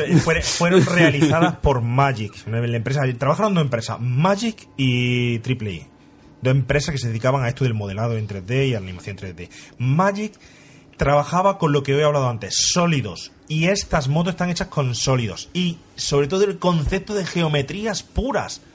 Casi, casi, casi que más primitivas que las romanas, casi prehistóricas. Es decir, círculos, esferas, eh, rectángulos y todos acoplados como el Tente o como un Lego hoy, Tente en su época, Lego, Lego ahora, para dar de resultado esas motos con sólido. Y luego Triple hizo todo lo que fueron las mallas. Es decir, todos esos ambientes de fondo que se ven, esa arquitectura, esos paisajes más orgánicos, etcétera. Por cierto, quiero, quiero eh, someter a vuestra consideración la siguiente, eh, algo que se me ha ocurrido a mí viendo nuevamente Tron. ¿Vosotros creéis que cuando, que cuando pusieron el juego de la serpiente en los Nokia, que eso Sí. incluso Javi lo ha tenido, Sí, por sí. muy joven que pueda ser, Sí, sí, se Y lo me enganché, no vieron, no vieron Tron, no pensaron en Tron, no fue una evolución de Tron, no bebieron de esa fuente, por supuestísimo que sí. Para mí, yo no sé vosotros lo que opinaréis, pero yo se me ha ocurrido, de- o sea, vieron una moto de luz y dijeron, lo vamos a meter dentro de nuestro móvil y lo vamos a petar. Totalmente. Pero en realidad ya existía esa, ese juego. Ya existía el juego de, de, de hacer paradas y chocarse. Sí. Fue Tron el que bebió de, de la serpiente. sí, qué juego. Sí, cierto, es, es verdad, lo, hay, lo estoy recordando ahora mismo, cierto. ¿cuál? No me, no me preguntes el nombre, pero lo, lo- lo estoy Lo visualizando. dejamos ahí por si algún oyente. Algún oyente sabe exactamente el juego, que lo deje en la página Claro, web. que hay que recordar a los oyentes que por favor que dejen sus comentarios luego en iVoox, en Facebook y que nos dejen sus likes, su pulgar hacia arriba, que escuchen, que comenten. Por favor, que en, en si escucháis, si estáis escuchando esto en iVoox o en iTunes ahora mismo, escribid, dejar el comentario vuestra experiencia en los 80 o qué os ha parecido el podcast o sobre todo pues qué os pareció la película. Pero por favor, hacedlo desde aquí. Os estamos dando ahora mismo ahí, justo en el chip, justo ahí. Están mandando la orden. pom, mandando la orden. ¿Con el código binario? ¿Con código binario lo mandaría? No, darle un ping, un ping de información, darle ahí 128K, Venga, venga. 128 megas de Escuche, que comente, que cuchichen. Que por cierto, que leyendo los comentarios de, de ebooks de, los, de los oyentes se aprenden muchísimas cosas y se disfruta casi tanto Cierto. como la como escuchar el programa. ¿eh? Hay muchísimos gente que aporta buenos. mucho. Hay muchísimos comentarios buenos. Oye, eh, si es verdad decir que se utilizaron discos discos de voladores reales ¿eh? para, para la película. Son frisbees, no, no, Frisbees. vaya. Totalmente, totalmente. Pero bueno, pasamos a la siguiente escena, Rafa. Venga, vamos a seguir.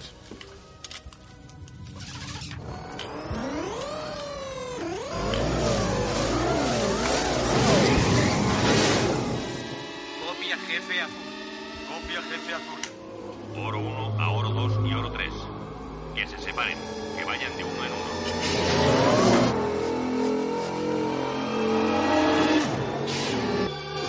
¡Cuidado, cuidado!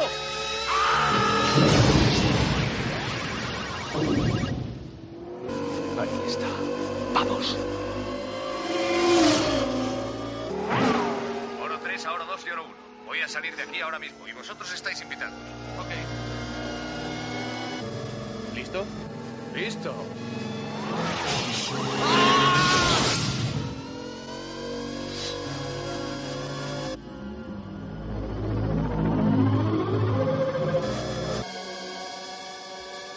Hola, programas. Guerreros de videojuego escapan de la rejilla de competición. Es una salida irregular. Deben volver a la rejilla de juegos. Repito, es una salida irregular. Deben volver a la rejilla. Ahora sí que los cazan. tres. Esos demonios están bajando.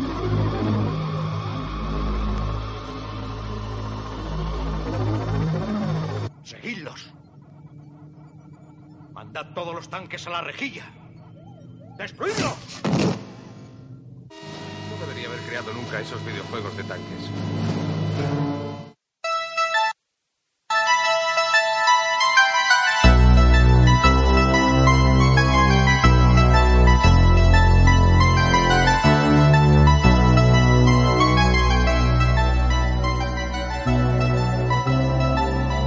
Os dais cuenta, en esta escena se escucha al final. ¿Cómo se llama el malo? ¿Callinger? ¿Callinger? ¿Cómo? Dillinger. Dillinger. Dillinger. se escucha al final el Pac-Man. Mío, mío, mío, mío, mío. Si lo volvéis a escuchar desde ahí ahora un poquito hacia atrás. Bueno, y se sale el Pac-Man. Y sale el Pac-Man, efectivamente. Sí, sí, está sí. en pantalla en ese momento el Pac-Man mientras está la carrera de motos y se oye. Iu, iu, iu, ñon, ñon, ñon. Cierto. Es decir, ¿Cómo meten ese guiño ahí? Que si no te lo dicen no, no lo sabes, pero tú te diste cuenta de eso. No, no, que va, que va, que va. Pues en esa escena concretamente la carrera de motos y si te ahora se escuchaba perfectamente Sí, sí, y los sí, auriculares si lo escucháis la me echáis un poquito para atrás y volvéis a escuchar la, la carrera de motos al final se oye perfectamente el Pac-Man. Hay que decir que esto es quizá la escena más recordada de Tron, La más, la más icónica. la Sí, más sí, sí. icónica y una escena totalmente o casi totalmente toda por ordenador, toda en digital. Sí. Y sobre todo que, bueno, yo- tú, tú has jugado a esto Sí. De, de crío, eh, ¿no? eh, yo- bueno, Tenía a- una moto. a- había, había, creo recordar que había un arcade, eh, había una maquinita eh, que tú podías echar dinero y jugaba a las motos de luz. Creo recordar. Pero bueno, yo este juego sí, lo he sí, jugado en, lo he jugado en ordenador. ¿Vale? He jugado juegos posteriores, eh, juegos posteriores eh, en el año 2010 sacaron, miento, en el año 2010 no, en el dos- oh, 2005 creo recordar, eh, Tron 2.0, ¿vale? Que es una historia anexa, no tiene nada que ver, y eh, está la carrera de moto. Es decir, eh, tú pasas por misiones, eres un, un personaje también digitalizado, humano y tal, y, eh, y pasas por misiones. minijuegos, ¿no? Sí, y hay unos juegos y para pasar de para pasar de, de pantalla tienes que ganar la carrera de motos de luz. Te vas clasificando y vas, pues, pues eso, eh, intentando encerrar al enemigo eh, en tu en la estela de tu moto eh, para ganar. Y, y es de una acción brutal porque la velocidad que se ve en esta en esta película, en esta porque igual que en la en Tron Legacy, pero sobre todo en esta, la velocidad de, de reacción eh, y los reflejos tienen que ser muy muy muy rápidos. Muy rápido, sí, sí. Bueno, también nos presenta esta escena, nos presenta de una forma, aunque sea un poco ahí lejana en la propia escena, pero nos presenta al malo. Al malo, Sax. ese especie de Darth Vader que está gobernado por un emperador supremo, que es esa similitud que se, se hace, que es quizá ese esa similitud que yo voy a hacer con ese Skynet de Terminator. Skynet, sí. Que es que es el claro ejemplo. Yo no sé si Terminator bebe de aquí o no bebe de aquí, pero Skynet va a ser el que va a intentar gobernar al mundo y la revolución de las máquinas. Y este señor, o este malo, o tal, lo que intenta precisamente es eso. Aquí, quedarse con el control absoluto. De hecho, él se llama Control Central de Control- Programa. Efectivamente. CCP. Y repite muchísimo. A Tron le repite, te tenías que haber unido a nosotros, te tenías que haber unido a nosotros. Lo único que pretende es absorber al, es- al resto de programas y que se unan a él. Por su causa, sí, sí, sí. Pero además está perfectamente luego bien representado como ese presidente de la compañía fuera del mundo irreal. Estamos hablando de ese mundo, eh, del mundo de la realidad. Cuando lo vemos en esa super mesa con pantalla táctil, con teclado táctil que todavía no existía. Y fijaros el concepto ahí en los 80 todavía Otros metido. 35 años de avance en la De avance, efectivamente, que, que, que, que, que se habla que, que estaban los, los técnicos debajo de la mesa dándole al botón para poner el rótulo que tenía que salir en cada uno de, de, de- de los momentos táctiles. Ojo, la primera pantalla táctil que yo toqué, me acuerdo perfectamente, fue antes de la Expo 92, en una, eh, en, un- en una, eh, en una exposición que se hizo previa para enseñar los trabajos que se estaban haciendo en Sevilla. Y te estoy hablando del año 90-91, primera pantalla táctil que yo toqué. Es Madre decir, mía. esto es del año 82. Es decir, el concepto de pantalla táctil eh, sin llegar a España, o sea, llegaría en esa época, eh, al principio de los años 90. Es decir, Tron saltó un- una década para un- a un concepto que nosotros ni siquiera sabíamos que existía. Es decir, mucha gente, cuando llegábamos a aquella exposición, tocábamos la pantalla y no sabíamos muy bien por qué, pero veías el cursor, veías que tú hacías algo y que la pantalla pulsaba un botón dentro. Ojo, ¿eh? Yo lo que, lo que me acuerdo es que había, por aquello entonces ya había videojuegos con pistolas, con tiro al plato y al pato. Correcto, de la Nintendo. Y, de- la Nintendo dices, ¿cómo podía ser eso? Y luego me acuerdo de una serie de que yo no sé si lo he visto en una película, en la realidad, pues de punteros en la pantalla, de una pantalla de, de tubo de ordenador, punteros metálicos que daban en la pantalla plic y cada vez que le daba sonaba, parecía que se iba a romper el cristal, pero le estaba dando con un puntero de, de metal. ¿eh? Menudo avance. Yo os puedo decir que, por ejemplo, yo en el noventa y tanto dibujaba ya eh, por ordenador y los plotes, por ejemplo, que había en aquello entonces eran las mismas plumillas de los Rotring metidas en una especie de, de coordenada, en una- de, en una coordenada, guía. en una, una guía, no como los plotes ahora que hay de, de tinta, ¿no? Que la evolución madre- y el cambio y sobre todo decir, "Joder, madre mía, cómo enseñó esta película Mm. todo eso, ¿no? Bueno, brutalísimo. Bestial, sí. Brutalísimo. Rafa, ¿se duerme usted o pasamos a la siguiente escena? Está regulada la cosa. Está regular. pasamos, pasamos. Venga. Venga, pasa, Tron.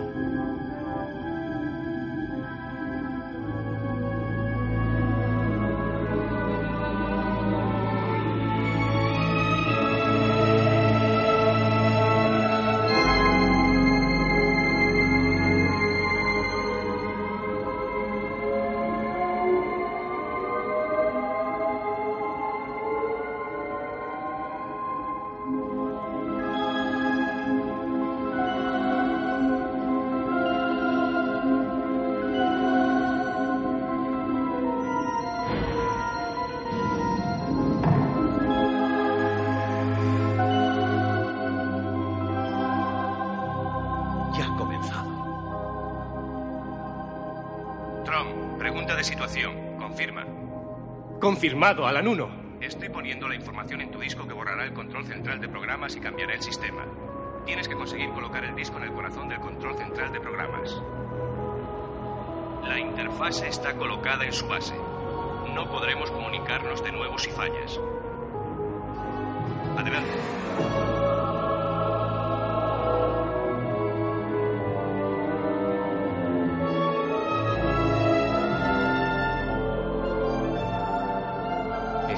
Llave para una nueva orden. Este código simboliza la libertad. Están entrando.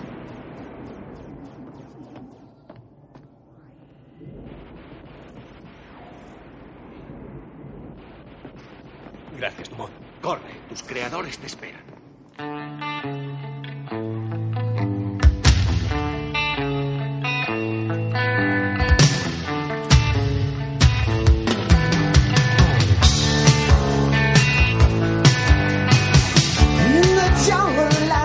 Jesús, en esta escena, Tron se comunica con, con Alan.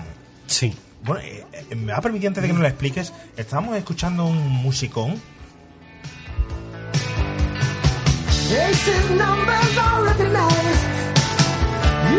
Hemos hablado de la de la banda sonora, ¿verdad? Hemos hablado de, de Wendy Carlo, que compone la banda son- sonora. Y en la escena anterior, que hemos, se me ha olvidado, se me ha pasado, la escena anterior que hablábamos de las motos, si os fijáis, esa escena va sin música. En el corte final va sin música solo con el sonido, que es un sonido, por eso he querido meterlo en esa escena, sonido impresionante porque recuerda muchísimo a los 80 y un sonido electrónico de arcade total, el de esas motos.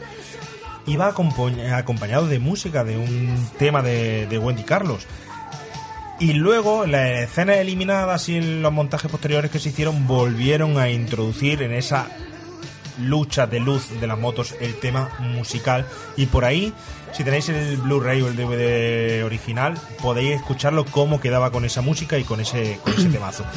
Y este tema, por ejemplo, es el Only Solution de Journey, que se puede escuchar en los créditos finales de Tron, pero que también sustituyó a un temazo de Wendy Carlos que se iba en el tema iba en, los créditos finales de la película y que en el montaje que se puede ver si compras un el DVD o la versión de Blu-ray que por cierto, por eso estamos hablando de esto, para fomentarlo, ahora que hemos visto que ha salido esta semana esa noticia de cierre de un montón de páginas de piratería y de descarga.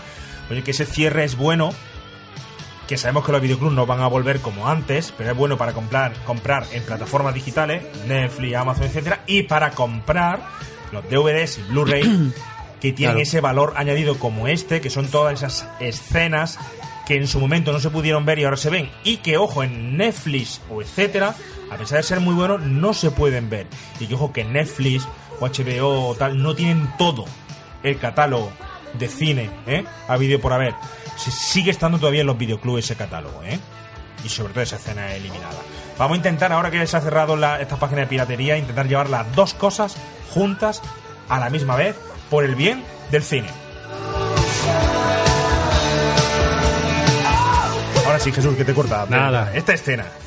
Escenón donde Tron se comunica con Alan. Tron, que además hemos dicho que es el nombre del protagonista y le da nombre a la película y cuando el protagonista no es realmente él. O No, yo- es yo creo Flynn. que no Eso es le iba a preguntar, Flynn. eso iba a preguntar mismo. Sí, sí, sí. Es decir, el protagonista al final es eh, Flynn, porque es el usuario, es el humano que al final salva a todo el mundo.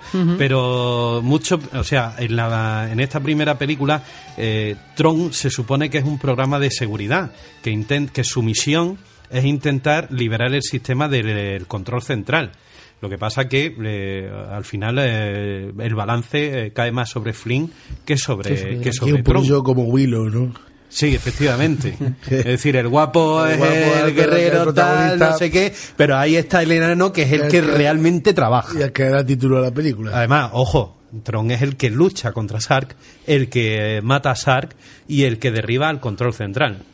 Y en esta escena, precisamente, eh, lo que hace, en la- además, en la línea input-output, que es un concepto informático muy de la, muy de la época. ¿vale? Es decir, de ingreso de datos y salida de datos, ¿vale? Eh, Alan, eh, con unas órdenes muy simples, como podrían ser, por ejemplo, el BASIC, ¿no? 10, go to print, eh, Sí, 20, eso. tal, ¿no? Es decir, línea a línea, le dice al programa lo que tiene que hacer, le da al programa eh, la capacidad para eliminar al control central. De aquí la importancia de, de esta escena. Además, en un momento que no se sabe lo que es eso del input-output. Un momento que no se sabe eh, cómo, cómo vas a saber cómo comunicarte con tu computadora. Como se decía en aquel momento, si no sabes lo que es una computadora, Ujú, ni para lo que sirve. Ni lo que es el input De ni el hecho, output. Vamos a ser visionarios. Es Sí, decir, sí, sí, madre sí, sí. mía. ¿Qué- ¿Cuánta gente tendría en ese momento un ordenador? ¿Una computadora? Pero ya un ordenador, porque Para decía saber- un Amstrad, tal, pero una computadora de trabajo de sobremesa. Que ojo que esta película, lo que he dicho, los avances en luego en empresas informáticas hicieron que se inventara los portátiles, se, se hablaba ya de decir, ¿por qué no nos llevamos los ordenadores en un maletín, tal y cual? Y surgieron muchísimas eh, iniciativas a partir de ella. Pero el concepto de transmitir información. Vamos, yo Sí, me sí, acuerdo- sí, vamos, sí, interactuar con tu máquina. Pero en años, yo me acuerdo, eh, Jesús, realmente de ir al instituto. En el instituto antes se enseñaba informática como tal, pura y dura. Yo me acuerdo que el primer año que cursé en segundo de informática se mezcló el MS2 con acababa de salir el Windows. Tú verás. Yo solo sabía que el ordenador era algo muy chulo y se tenía mi estructura geométrica de, de Tron. Pero yo no sabía por qué tenía que hablar con él o porque tenía que darle comandos. Yo cuando hablaba de comandos, yo me acordaba de tipos de eh, en la guerra con, con metralletas. No, no, es mando, es decir, co- comando es eh, mandamiento, eh, órdenes. ¿Y para qué tengo que hablar con él? Decía yo. ¿Y por qué tengo que comunicarme? ¿Qué voy a conseguir con eso? Esta orden.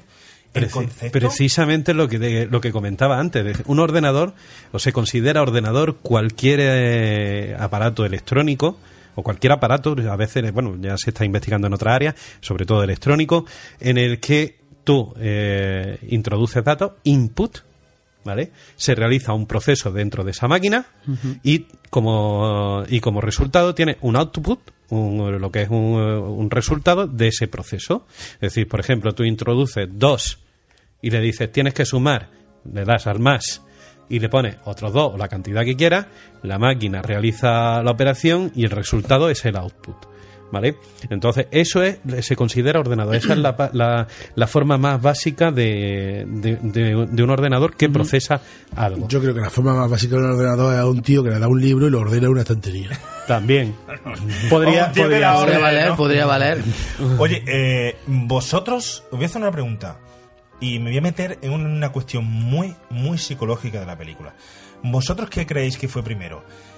¿El descubrimiento del ordenador o el descubrimiento de que las personas somos capaces de razonar y no dejarnos llevar solo por impulsos?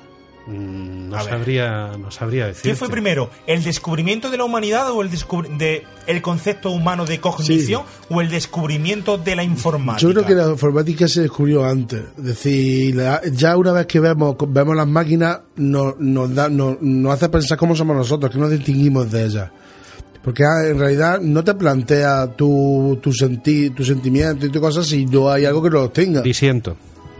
Disiento porque aquí nos estamos aquí hay una hay una persona que no, no la hemos nombrado que es el padre de yo creo de, yo quisiera decir de la informática moderna que es Alan Turing vale Alan Turing es un es un científico inglés vale Sí, sí, sí. que eh, fue el primero que diseñó una, una, una máquina que fuera capaz mm, de razonar ¿vale? Eh, ese es su ese es su, su premisa. Entonces él tiene conciencia de lo que es el raciocinio humano, de quiénes somos, ¿vale? Y luego intenta meter esa característica, humanizar una máquina, Una máquina. o que una máquina sea capaz de realizar el mismo proceso. Alan Turing, ¿eh? Vale. Lleváis los dos razón, pero Jesús, tengo que disentir contigo y darte datos fehacientes de que Rafa tiene razón. Las teorías humanas de cómo se razona se crean a partir del conocimiento previo que se tiene de la informática y Turing lo realiza a partir de conocimiento informático, ese desarrollo concepto hacia la- lo humano y primero es la máquina para él y luego lo humano. Empieza a, razo- a razonarlo. A mitad del siglo XX, estamos Sí. hablando por el año 50, tenemos que irnos a la figura de Robert Weiner, que realiza los primeros avances en cibernética. A partir de esos avances, cibernética empieza a extraer conclusiones sobre los mecanismos de procesamiento mental y conductas que tienen hacia la consecuencia de un fin. Es decir, la búsqueda de ese fin, de esa finalidad y de ese programa que tiene que llegar hasta su último momento. Es decir, someterse a una orden y llegar al fin. Y veníamos de un momento de un- una psicología que era el estudio de la ciencia totalmente conductual. Pavlov. Correcto. ¿Vale? A partir de ese estudio de cibernética empieza a plantearse este se- señor que la consecución de esos objetivos no son como tal, simplemente porque sí. Eso lo coge la máquina de Turing, este fabuloso que era un matemático, y establece el modelo, lo que tú dices, el modelo básico de los ordenadores.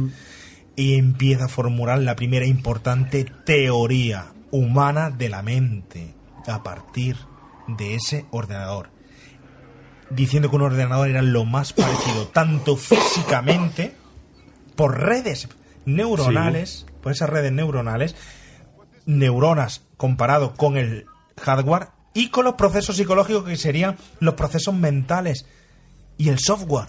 El sí, el e incluso con los, sí. con los lenguajes gráficos, que es el lenguaje de nuestra expresión, o esos códigos binarios, como, como habíamos dicho. En ese momento nace el avance de la psicología cognitiva, es decir, la que nos diferencia de los animales, la que nos mm, permite pensar mediante un procesamiento y se hace... Mira, la persona, lo, lo humano siempre hemos intentado replicar las cosas en la actualidad a base del el propio funcionamiento biológico del a base de cómo se, se, se comporta y el cerebro Y la observación de la naturaleza. y la observación de la naturaleza y el cerebro se comporta como un ordenador es lo que viene a decir esto O- y lo aprendemos de los primeros ordenadores que sin darnos cuenta estaban ya ahí entonces esto mm, lo representa el señor Lisberger en, este- en esta película y te, te dice cómo funciona, cómo empieza a funcionar el- la humanidad en un concepto que mete dentro dentro de la película que es fundamental y que nadie se ha dado cuenta en los estudios de esta película. Todos dicen que es una porquería porque si los efectos han pasado y tal. Pero Lisberger mete dentro de la película algo que nos diferencia de forma clave y exhaustiva del resto de los animales. La cultura y la sociedad. Y mete dentro de Tron, en un mundo ficticio, una estructura jerárquica de mandos y además una sociedad culta porque va a los Juegos Olímpicos. Es decir, que este tipo, este tipo, dentro de un mundo ficticio que representa a lo más parecido de procesamiento humano de cómo funciona la mente y lo representa en un mundo que no es- existía. Es decir, que lo mires por donde lo mires, esta película es la leche por lo que te viene a, a decir. Te habla tanto de la psicología humana, de cómo ha avanzado en paralelo a esos procesos cognitivos, a cómo además va a venir representada en el futuro la informática. Yo en la película me quito el sombrero totalmente. ¿eh? Totalmente. Sinceramente, es que se adelantó a su tiempo. Lo hemos, es una tónica de, de todo el programa. Se adelantó a su tiempo muchísimos años. Y, y por eso ha sido tan incomprendida. Hay que ver, el señor Lisberg cuando realiza realmente, empieza a jugar al Atari, a ese juego que, que empezó a jugar y se dio cuenta de que lo suyo era llevar los avances de la informática al cine y empieza a hacer ese primer cómic cartón que hizo en su momento y sus primeros anuncios para televisión con mate painting y sistemas eh, de representación en 3D informáticos para empresas como Barrio Sésamo o como para las compañías eléctricas. Luego desarrolla esos eh, personajes para esos Juegos Olímpicos, especie de Juego Olímpico de animales, porque iba a ir Estados Unidos a Rusia y al final no fue a la Olimpiada, la Olimpiada rusa y fue lo que se llamaban los Animalimps en el año 79 consigue una beca para trabajar y consigue presentar la idea que tiene a Disney. ¿Y Disney qué creéis que le, le dice?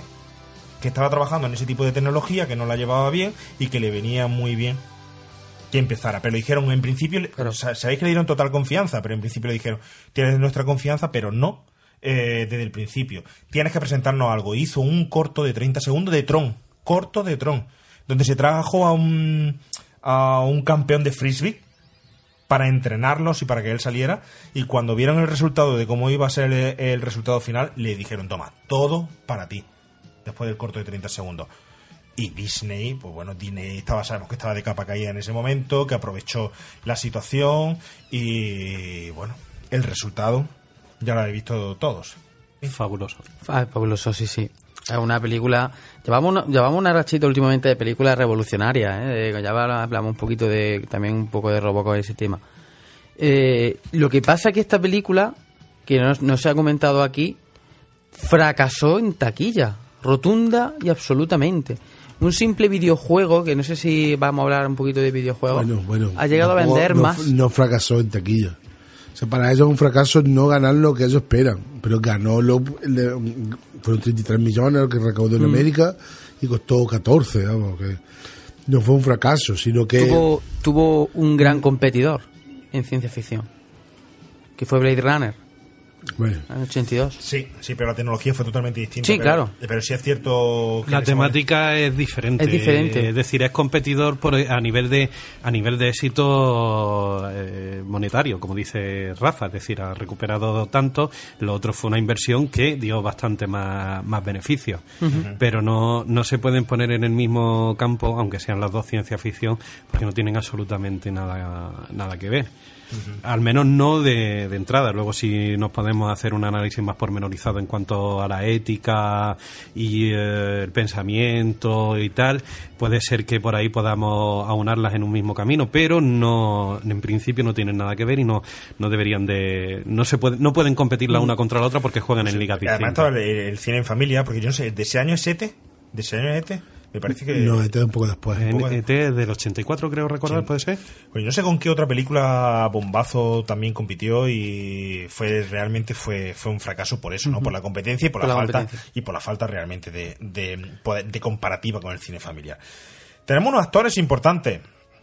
Sí, bueno, que la pasaron, lo, pas- lo pasaron canuta, porque ir mm, durante todo este tiempo a rodar eh, casi 12, 13 horas al día a uno un plató donde está todo en negro y ellos en blanco, Claro. es casi para que te dé una depresión y la melanina no te suba para nada y no se te active y no te dé la luz del sol y estés claro, es que- depresivo Es que tiene que ser muy complicado tener que grabar con un fondo negro y, y tú tener que imaginarte, no, pues aquí está pasando una nave o aquí y te lo tienes que imaginar al mismo tiempo que actúas, ¿no?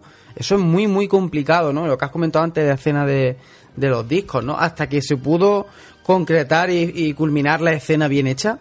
¿Cuántas veces se pudo repetir? ¿no? Era algo muy complicado. El tema de las vestimentas, hay por ahí una anécdota que con la que se cuenta con que la que se cuenta que Cindy la actriz tuvo que ir al gimnasio. Cindy Morgan. Cuando Cindy se vio- Morgan, sí, sí, Cuando sí. se vio por primera vez con el, Con el- traje puesto. Y hablando también de las tecnologías y de Cindy Morgan, se, se compró su primer ordenador para grabar esta película. Muy fuerte, muy fuerte, sí, sí, sí, sí, sí. Bruce Boxleiter eh, lo pasó fatal también, ¿eh? Sí, lo, lo pasó absolutamente mal grabando la- las escenas con el Rechazó con el, papel, el papel. rechazó- Este señor venía de, serie de televisión, de hacer de cowboy y tal. Dice que además se leyó, se leyó en uno de los rodajes ese de que él estaba haciendo una serie de televisión, se leyó el guion, estaba en lo alto del caballo y dijo, no, no, esto no lo hago yo. Pero le insistieron, le insistieron, le insistieron, le insistieron. ¿Y, Y qué al pasó? final pasó, sí, sí. Al final. Claro. Y iba a hacer de protagonista. Quien le sacó verdadero provecho a esto fue Jet Bridger, totalmente. Totalmente, sí, sí. Pero estuvo a punto de tirar la toalla porque una de las porque el- la guerra que hay donde cuando le tiran el frisbee él no era capaz de hacer esos giros y recoger el, el frisbee porque recogerlo había que recogerlo en verdad. Es decir había que hacer el gesto para cogerlo y cogerlo realmente. ¿qué pasó? que al final en uno de esos descansos que hacen para ir a comer y tal se encabezonó el tío empezó a practicar practicar llegó aquí en este caso el señor Lisberger le dio al, al rec de la cámara y en una de esas lo Lo atrapó clavó, ¿no? en ese que lo atrapó dijo ya no te preocupes que ya lo he pillado y ya fue la que utilizó luego, luego en la buena, ¿eh? Pero está llena de esta película de anécdotas. Sí, el sí, montaje sí. final de la película, si lo montaban en Estados Unidos, tardaban así como 80 meses en montarlo. Y tenían que estrenarlo a los 4 meses. Lo mandaron a Taiwán. Allí lo montaron, pum, pum, pum, y luego le mandaron cajas. Y trabajaron como chinos. como le mandaron los negativos y, Sí, ¿sabéis? sí, sí, sí, Llegaron sí. los No negativos. tenéis- No tenéis, no tenéis un, un audio para decir chistaco, chistaco. No, no me da tiempo. Hay que Espera, a- a- Vamos a ver si salimos aquí sin agarrar. Pues los negativos llegaron frescos y llegaron Sí. todas las rotulaciones que se habían hecho, llegaron lo- eh, por eso los negativos pegados uno con otros y hechos polvo, ¿sabes? Y que esto está lleno totalmente de, de, de anécdotas. De Cindy Morgan, lo que ha dicho que se compró su PC, etcétera. En fin, en fin. Sí, anécdotas chulas. No para, bueno, jugaban a Yo videojuegos. viendo la en el película rodaje, de nuevo me di cuenta de una de- me di cuenta de una anécdota que no no he tenido no, he- Ay, que no he tenido que leerla, o sea, en ninguna parte, la he visto yo. Cuando en, en el cu- cubículo que tiene a- Adam, que es el, el creador de Tron, hay una frase puesta en su cubículo que hace mención a otra película, Ultimátum en la Tierra. Correcto. Sí, Efectivamente, digo- sí, sí, sí. Esa eh, sale entró, bueno, no, miento, efe- efectivamente, en su cubículo, en al su cubículo principio, al principio, digo, anda. al lado del palomitero. Sí, sí, digo, qué curioso. La de Gorka. Sí, sé bien. qué, Ictu, digo, eh, me, su- me suena de, de seguramente de, de La- Bang la- Theory. lo estuve lo estuve buscando y eh, parece ser que la frase es un comando para el robot. Sí, para que, ¿vale? porque está vivo. Eh, sí, está herido, está procede, herido, claro. procede, como, como en la película, procede a, a machacar la Tierra, básicamente, ¿vale? Entonces, eh, Lactu creo que es el, Lactu el es el- el que, el que le ordena, ¿vale? Eh, y le dice que ya es suficiente, que no tiene que ejercer ese tipo de violencia contra la Tierra. Eso es lo que quiere decir la, la frase. Gore deja de ejercer este tipo de violencia contra la Tierra. Cubículo que además está hecho con el mate painting, esa extensión de cubículos hasta el infinito para representar esa red. Es decir, ahí querían dar a representar el concepto informático porque en el mundo de la realidad está el concepto informático metido, el concepto de la red, del infinito, del que no hay un fondo, de que no hay un final y está metido con esos cubículos ahí. O cuando sale el malo, en esa mesa de negra que se ve por detrás la ciudad totalmente y dentro de la, la ciudad se ve ordenada perfectamente los haces de luces como si fueran un sistema informático interior. Yo tengo que reconocer que después de tantos años lo que más me mola de la película es el helicóptero. Uy, el, el- el- el helicóptero, es ¿sabes, verdad, ¿sabes chulo cómo se hizo el helicóptero? Con efectivamente con cinta aislante e iluminando, grabando con otro helicóptero e iluminando el objetivo al lado del objetivo, a, a centímetros del objetivo, con un negativo de alta de, de alta ISO, donde que no saliera a punto porque le hicieron una película coda de especial para ello, iluminando el objetivo, como tenía alto contraste ese ese- esa cinta se hacía fluorescente, fosforito. Es decir, que no hicieron nada en postproducción. Que lo hicieron con efecto de luz. curraron bien, esta película está muy que, currada. eh, es que esa, esa aspa girando eh, con los tonos rojos, las líneas de, del boje de la, de la, de la hélice, uf, es maravilloso, efectivamente. Sí, sí, sí. Yo creo que eso es lo que inspira a la de Legacy, ese tipo, esa estética, Sí, la del de, hecho, helicóptero. de hecho, hablando de Legacy, hay muchísimos que yo no, yo no me acordaba, porque yo había visto la de Tron, la había visto varias veces, pero hacía mucho tiempo que no la había visto hasta ahora que, que habíamos dicho de hacer este programa. Eh, la cantidad de guiños que hay en Legacy A la, a la primera a la primera La película. Decorado y todo, y Oye. ¿y por qué no nos lo cuenta ahora los guiños? Porque nos vamos a Legacy. ¿Escuchamos un poco de Legacy?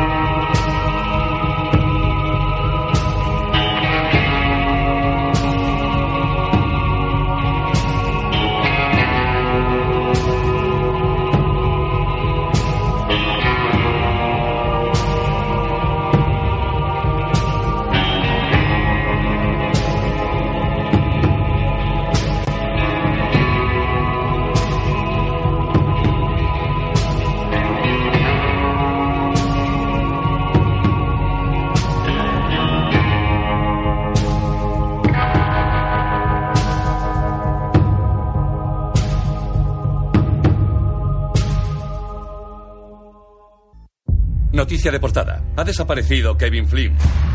Fue visto por última vez en casa con su hijo Sam, que ahora queda huérfano de padre.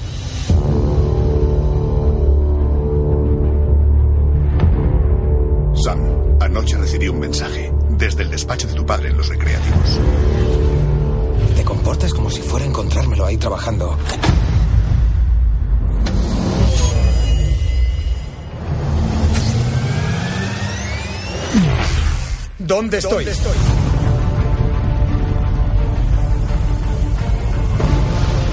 Tu padre fue el creador de este mundo. Sam, ¿cuánto tiempo? No tienes ni idea. La red. Es increíble. Y el mundo era más bonito y peligroso de lo que yo me imaginaba. ¿Y qué pasó? Club fue lo que pasó. ¡Kevin Flynn! Ahora qué debo hacer? Sobrevivir. Salimos corriendo y te sacamos de aquí. Ahí dentro hay un mundo nuevo. No le perderé otra vez. Ahí dentro Aquí viene. está nuestro destino.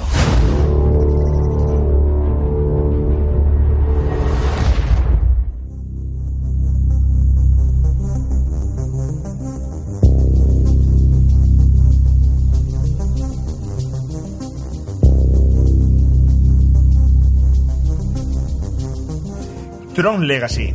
Estreno en España 17 de diciembre del año 2010. Director Joseph Kosinski.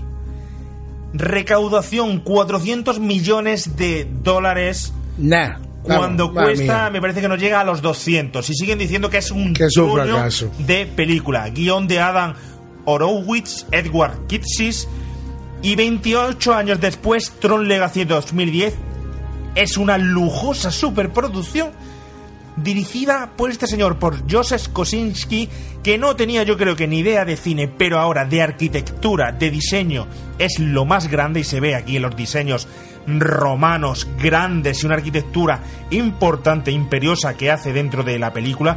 No todas las películas son buenas por su guion, sino que también por su estética y su forma de representarla y de ser fiel a la original.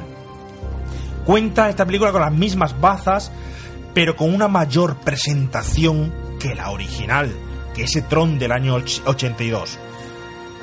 Con el reclamo de las más sofisticadas tecnologías y el 3D que se puso de moda en ese momento con James Cameron, aunque James Cameron desde antes, con ese Abyss y otras películas ya utilizó el 3D, pero justo por ese estreno de Avatar. Y con una estética muy parecida, dicen, de Matrix o Star Wars, que yo le digo Tororo, a todo lo que lo dicen. No vamos a decir que es el mejor remake o secuela que se ha hecho en el mundo, pero sí vamos a decir que es la más fiel a la película original. Sobre todo, la más fiel a la, a la niña de Tron en general, porque Tron no solamente es una película. Hay, hay cómics, hay videojuegos que continúan la historia original. Entonces, esta película sí es la más fiel a la niña. Efectivamente. No sé, Jesús, vamos a quedarnos por donde eh, tú habías comentado. El montón de referencias que hay a la original. Enlázamela esa referencia a por qué dice la gente que es mala y qué te parece a ti. ¿Es mala? ¿Fue un fracaso? ¿Qué es lo que ha pasado con esta, con esta película que para mí es ¡puf! peliculón? ¿eh? A mí esta película me pone a tope totalmente. Bueno, para empezar, yo no considero que sea mala. Eh, eh, eso, vaya eso por delante. En segundo lugar, la, las referencias a la, a la película original van, eh, por ejemplo, hay una que, me hace especial gracia eh, cuando el hijo de Flynn, Sam, vuelve de Encon, de haber pirateado el sistema operativo de Encon y vuelve a su casa y en la parte de arriba pone Dumont. Dumont es un programa de la película original que los protege. Y cuando se cierran las puertas detrás de él, parece como si lo siguiera protegiendo hasta ese momento.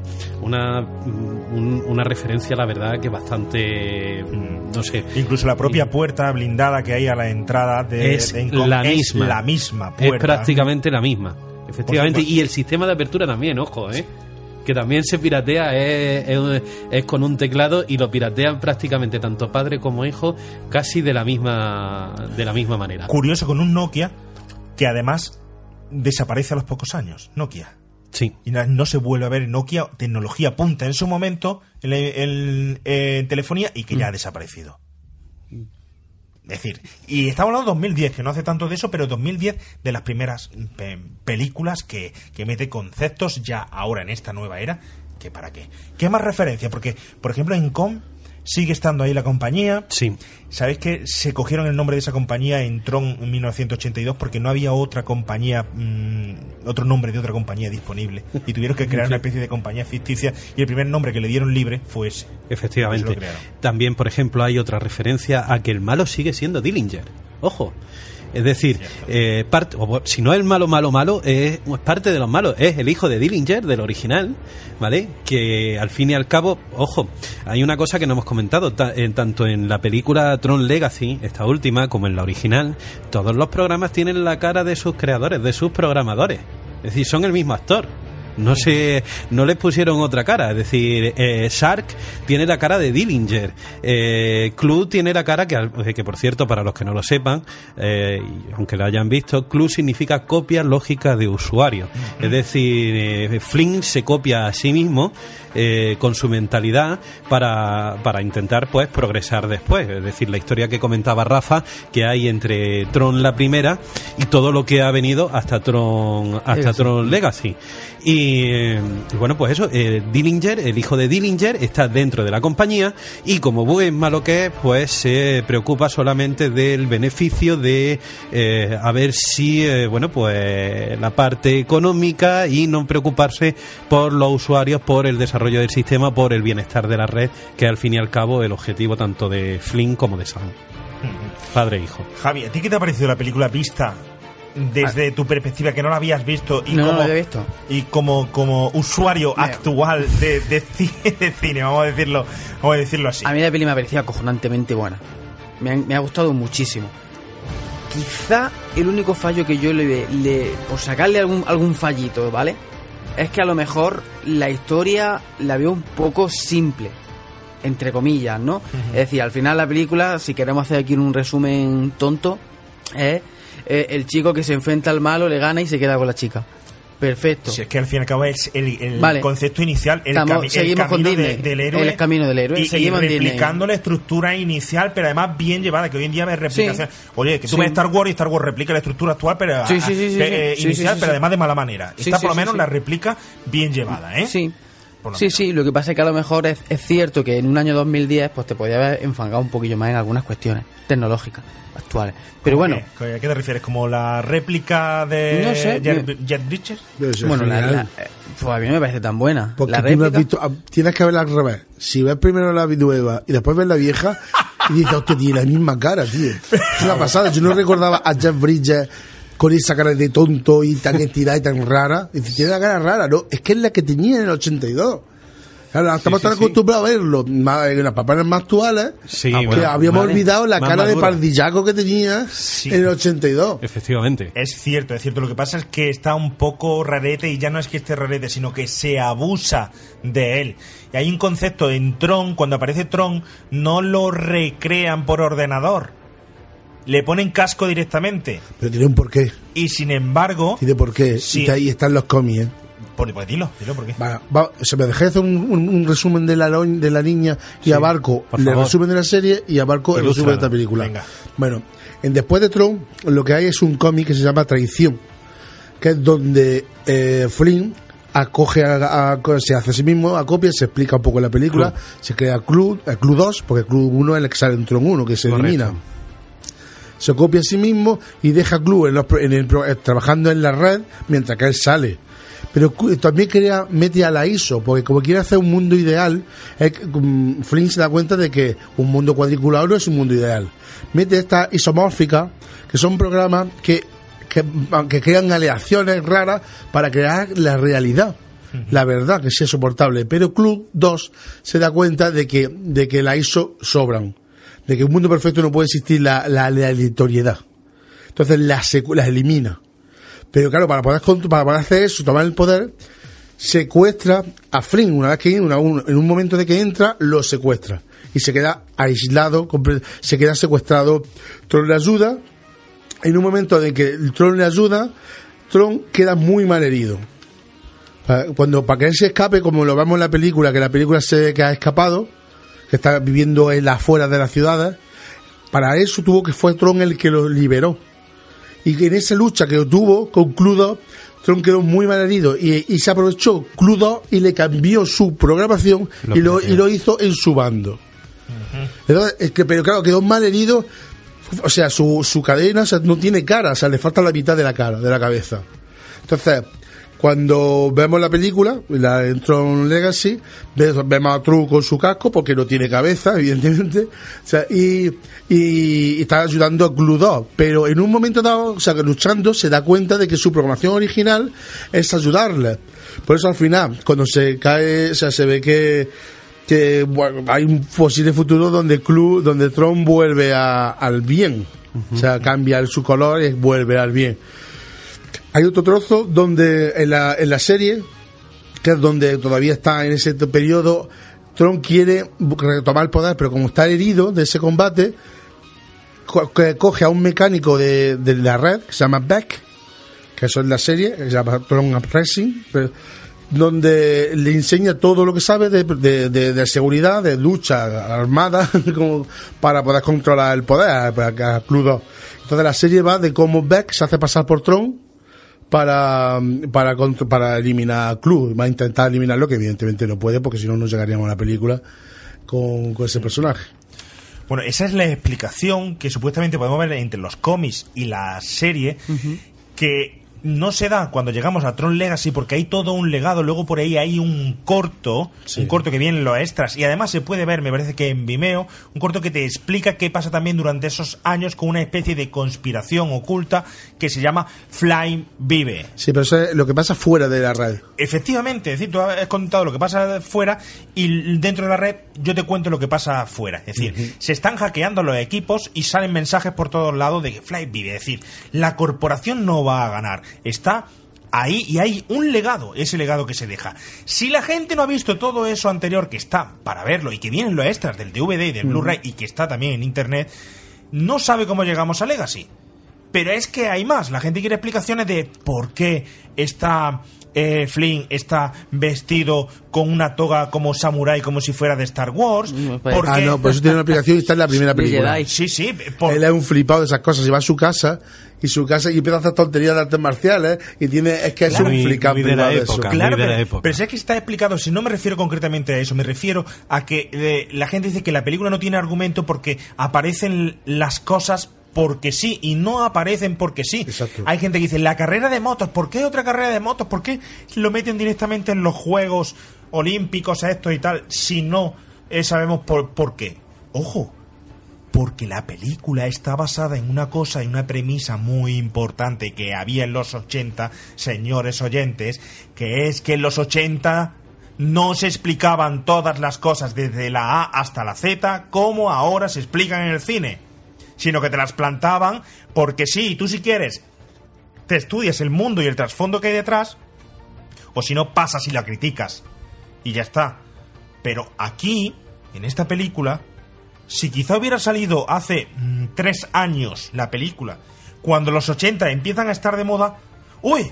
La película se hubiera entendido perfectamente porque el concepto, bombazo, el concepto bombazo. de los 80 hubiera estado aquí presente, pero no, fue la película fue transgresora, una apuesta de Disney, donde el director original era productor y ojo, quiso hacer esa Tron tercera parte producida y dirigida por él y no le han dejado, voy a decir no- Tampoco está desechada del todo. Tampoco está desechada. dese- desechada, pero ojo, no se ha desechado porque Tron Legacy fuera un fracaso, que no lo fue, que recaudó No. 200 millones, que es una película épica, con una banda sonora Daft Punk que es épica, Alucinante. alucinante y despreciada también por los Oscars, porque dicen que se parecía a Caballero Oscuro, que se parecía a ¿Qué de contando? Matrix. ¿qué, qué me estás contando?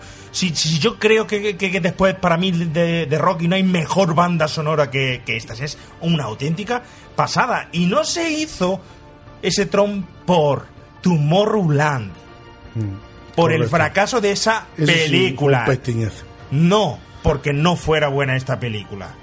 Porque esta película es una continuación donde te habla del creador versus su. ¿Cómo se llama el malo? Eh, Glue. Glue. Versus ángel caído, demonio, creador, cielo. Los hizo personajes perdidos, pueblo de Israel, vagando por el desierto, que lo dice, como flores que se encuentran en el desierto. Mito de Frankenstein, creador, la bestia. Tengo que decir que, en la serie, aunque, de- aunque, en el, aunque en el mundo después se explica de esa forma, en la serie de Racing, la explicación que dan ellos es que aparecieron la hizo de repente, como un pueblo, como programas que aparecían, a- se unieron Sí, a la red de código sin tener, exactamente, código espontáneo, sin tener un programador. También os digo una cosa, hay aquí algo que eh, hay que tener en cuenta, que la gente cuando ve la película quizás no lo entienda. Clue le pregunta, le pregunta a Flynn cuando hacen una retrospectiva antes de enfrentarse con Tron, dice, ¿quieres que siga creando el mundo perfecto? Y cuando él le dice, cuando él le dice que sí, a Clue se le quitan todos los cerrojos que tenía para salvaguardar la vida de su creador. Es decir, su, su orden primaria, que es crear el mundo perfecto, prevalece ante todo y contra todo. Y cuando Flynn le da la orden, un programa informático, hasta que, hasta que no hay un, sistema, un fallo sistémico, no deja de hacer lo que está programado para hacer. Y Clu lo lleva hasta, la última final. consecuencia. Claro, importante, importante, importante meternos en la película. Yo animo a todos los que hayáis escuchado el programa este, os animo por favor a que volváis a ver con ojos críticos y con un poco de lectura estas películas que son mitos, hitos y además son Biblias donde mm, si están escribiendo todavía las líneas de ellas, donde dan la base, el tejido para escribir el futuro, como fue Tron en el 82, y como ha sido, bueno, no en tanta medida esta continuación, pero por favor que la veáis con un poco de documentación, con unos no ojos solo nostálgicos y ochenteros, sino con unos ojos un poco más culturales y ver lo que ha aportado la filosofía que aporta esta, pe- estas películas. Y vamos a ir concluyendo, porque nos quedamos sin tiempo. Javi, ¿quieres concluir, al- aportar algo más que se nos haya quedado de la, de la película? Nada ya para concluir, ¿no? Sí. Bueno, pues básicamente que animo a todos los millennials a que se suban al carro de Tron porque la verdad es que es una película auténticamente revolucionaria, ¿vale? Y, y muchas veces, como decimos, hay que intentar ver películas sin ser críticos, sino disfrutándolas. Es una película de primero de, primero de, de los 80, pues lógicamente hay que disfrutarla eh, sin tener en cuenta ni si ha envejecido mal, ni si ha envejecido bien. Hay que pensar que es una película de los 80, súper disfrutable, súper revolucionaria y Tron Legacy espectacular, espectacular, banda sonora increíble, de hecho la tengo descargada, la tengo descargada en el teléfono. eh. Tú sabes que Daft Punk se metió en pleitos con Disney por, por esto. Por Sí. esta, esta película, porque Daft Punk Claro. empezó a promocionar su música antes de que saliera la película y Disney le cortó el pienso, le dijo no y lo, lo llevó a juicios. Y entonces dijo Daft Punk, ah, sí, no me dejáis vender la, peli- la, la música música, que es mía. sí. Y dijo Disney, no es mía. Y dijo Daft Punk, bueno, pues vamos a regalarla. Y empezaron a regalarla. A darla y arreglarla hasta que ya llegaron a un acuerdo con Disney y dijeron, bueno, venga, tan amigos, que por cierto hace ese super cameo Daft Punk ahí, que impresionante, con esa escena mola, cómica, mola. Sí, sí. Sí, sí, en sí. esa acción de lucha que mola muchísimo. No hay, eh, vaya, no hay forma de quitarle el casco, pero ellos se creen un robot, ¿eh? O sea, ellos se venden como música de robot para los humanos. Los franceses están flipados. Pero a mí me caen muy bien, ¿eh? Él lo sabe, Lo digo en serio. Señor Jesús Mejía, di- eh, algo para terminar que se le haya quedado a usted el tintero de esta película o que quiera comentar o tal, porque si nos podíamos tirar hablando No, de ella ahora y ahora, pero yo horas creo que, horas, que hemos hecho una buena iniciación a la Lo gente. único, igual, igual que Javi, recomendar a todo el mundo que la vea, tanto la primera, por supuesto la primera, y sobre todo también la segunda, porque eh, visualmente es muy disfrutable, es una evolución y se puede, se puede entender o se puede vislumbrar la comprensión de cómo ha evolucionado la informática desde los años 80 hasta ahora. Es muy, muy, muy recomendable. De hecho, este que te habla, cuando vio el tráiler en el cine por primera vez, tuvo la primera noticia de que Tron Legacy iba a salir. eh, bueno, pues mm, fui nervioso, perdido al cine. Estaba allí el primero. La recomiendo. No puedo añadir nada más. Rafael Teruel, para terminar. Pues, porque evidentemente mi Tron me gusta mucho, sobre todo las nuevas, la serie y todo, está muy bien. Hay que recomendar la serie, ¿verdad? Tron. La serie Uprising. Uprising. Yo la vi en inglés, no sé si está ya doblado o no. Tenemos un juego también que es Tron Evolution. Sí, también genial. Tron 2.0. Tron 2.0. Tenemos también una novela gráfica, eh, Tron Betrayal, que es una historia de, cómo Kevin Flynn sí. de, de Grid y... Esa, ¿no? esa traición. y Tron Evolution, Battle Grids, y hay una serie también, y la serie animada, que es lo que tú has, has comentado, ¿no? En fin, eh, nos vamos a ir con un temazo de esos de Daft Punk, que pongas tú por ahí de cierre en vez de nuestra sintonía habitual. Y yo simplemente deciros, este podcast lo vais a poder, este programa de radio lo vais a poder escuchar en podcast a partir del martes que viene, en iVoox, iTunes y la página de Remake a los 80. Y el próximo, que será el que grabemos en, en el pub Marimorena este fin de semana, domingo a las 5 de la tarde, que será esas calles de fuego, será el programa que si no lo escucháis en directo, escucharéis el viernes que viene a las 5 de la tarde aquí en Onda Jaén. Gracias a todos por estar aquí, nos quedamos ya sin tiempo. Gracias por haber venido, por haber hablado de esta, Gracias de esta a película. vosotros. Eh, gracias Rafa por las labores técnicas para intentarlo. Yo siento mucho las equivocaciones, solamente me he roto un dedo. O sea, ha sido muy duro, muy duro. si te lo hubieran puesto en gallego hubiera sido más fácil, ¿no? Pero por ya supuesto, porque toque aquí no hay quien se entienda. Acostumbrado. Y os esperamos en próximos eh, episodios. Remaker, ya sabéis, echar un vistazo a Tron, a los 80 y una partida también a vuestra videoconsola o ordenador cuando termine- terminéis de escuchar esto. Nos escuchamos. Adiós, Remakers.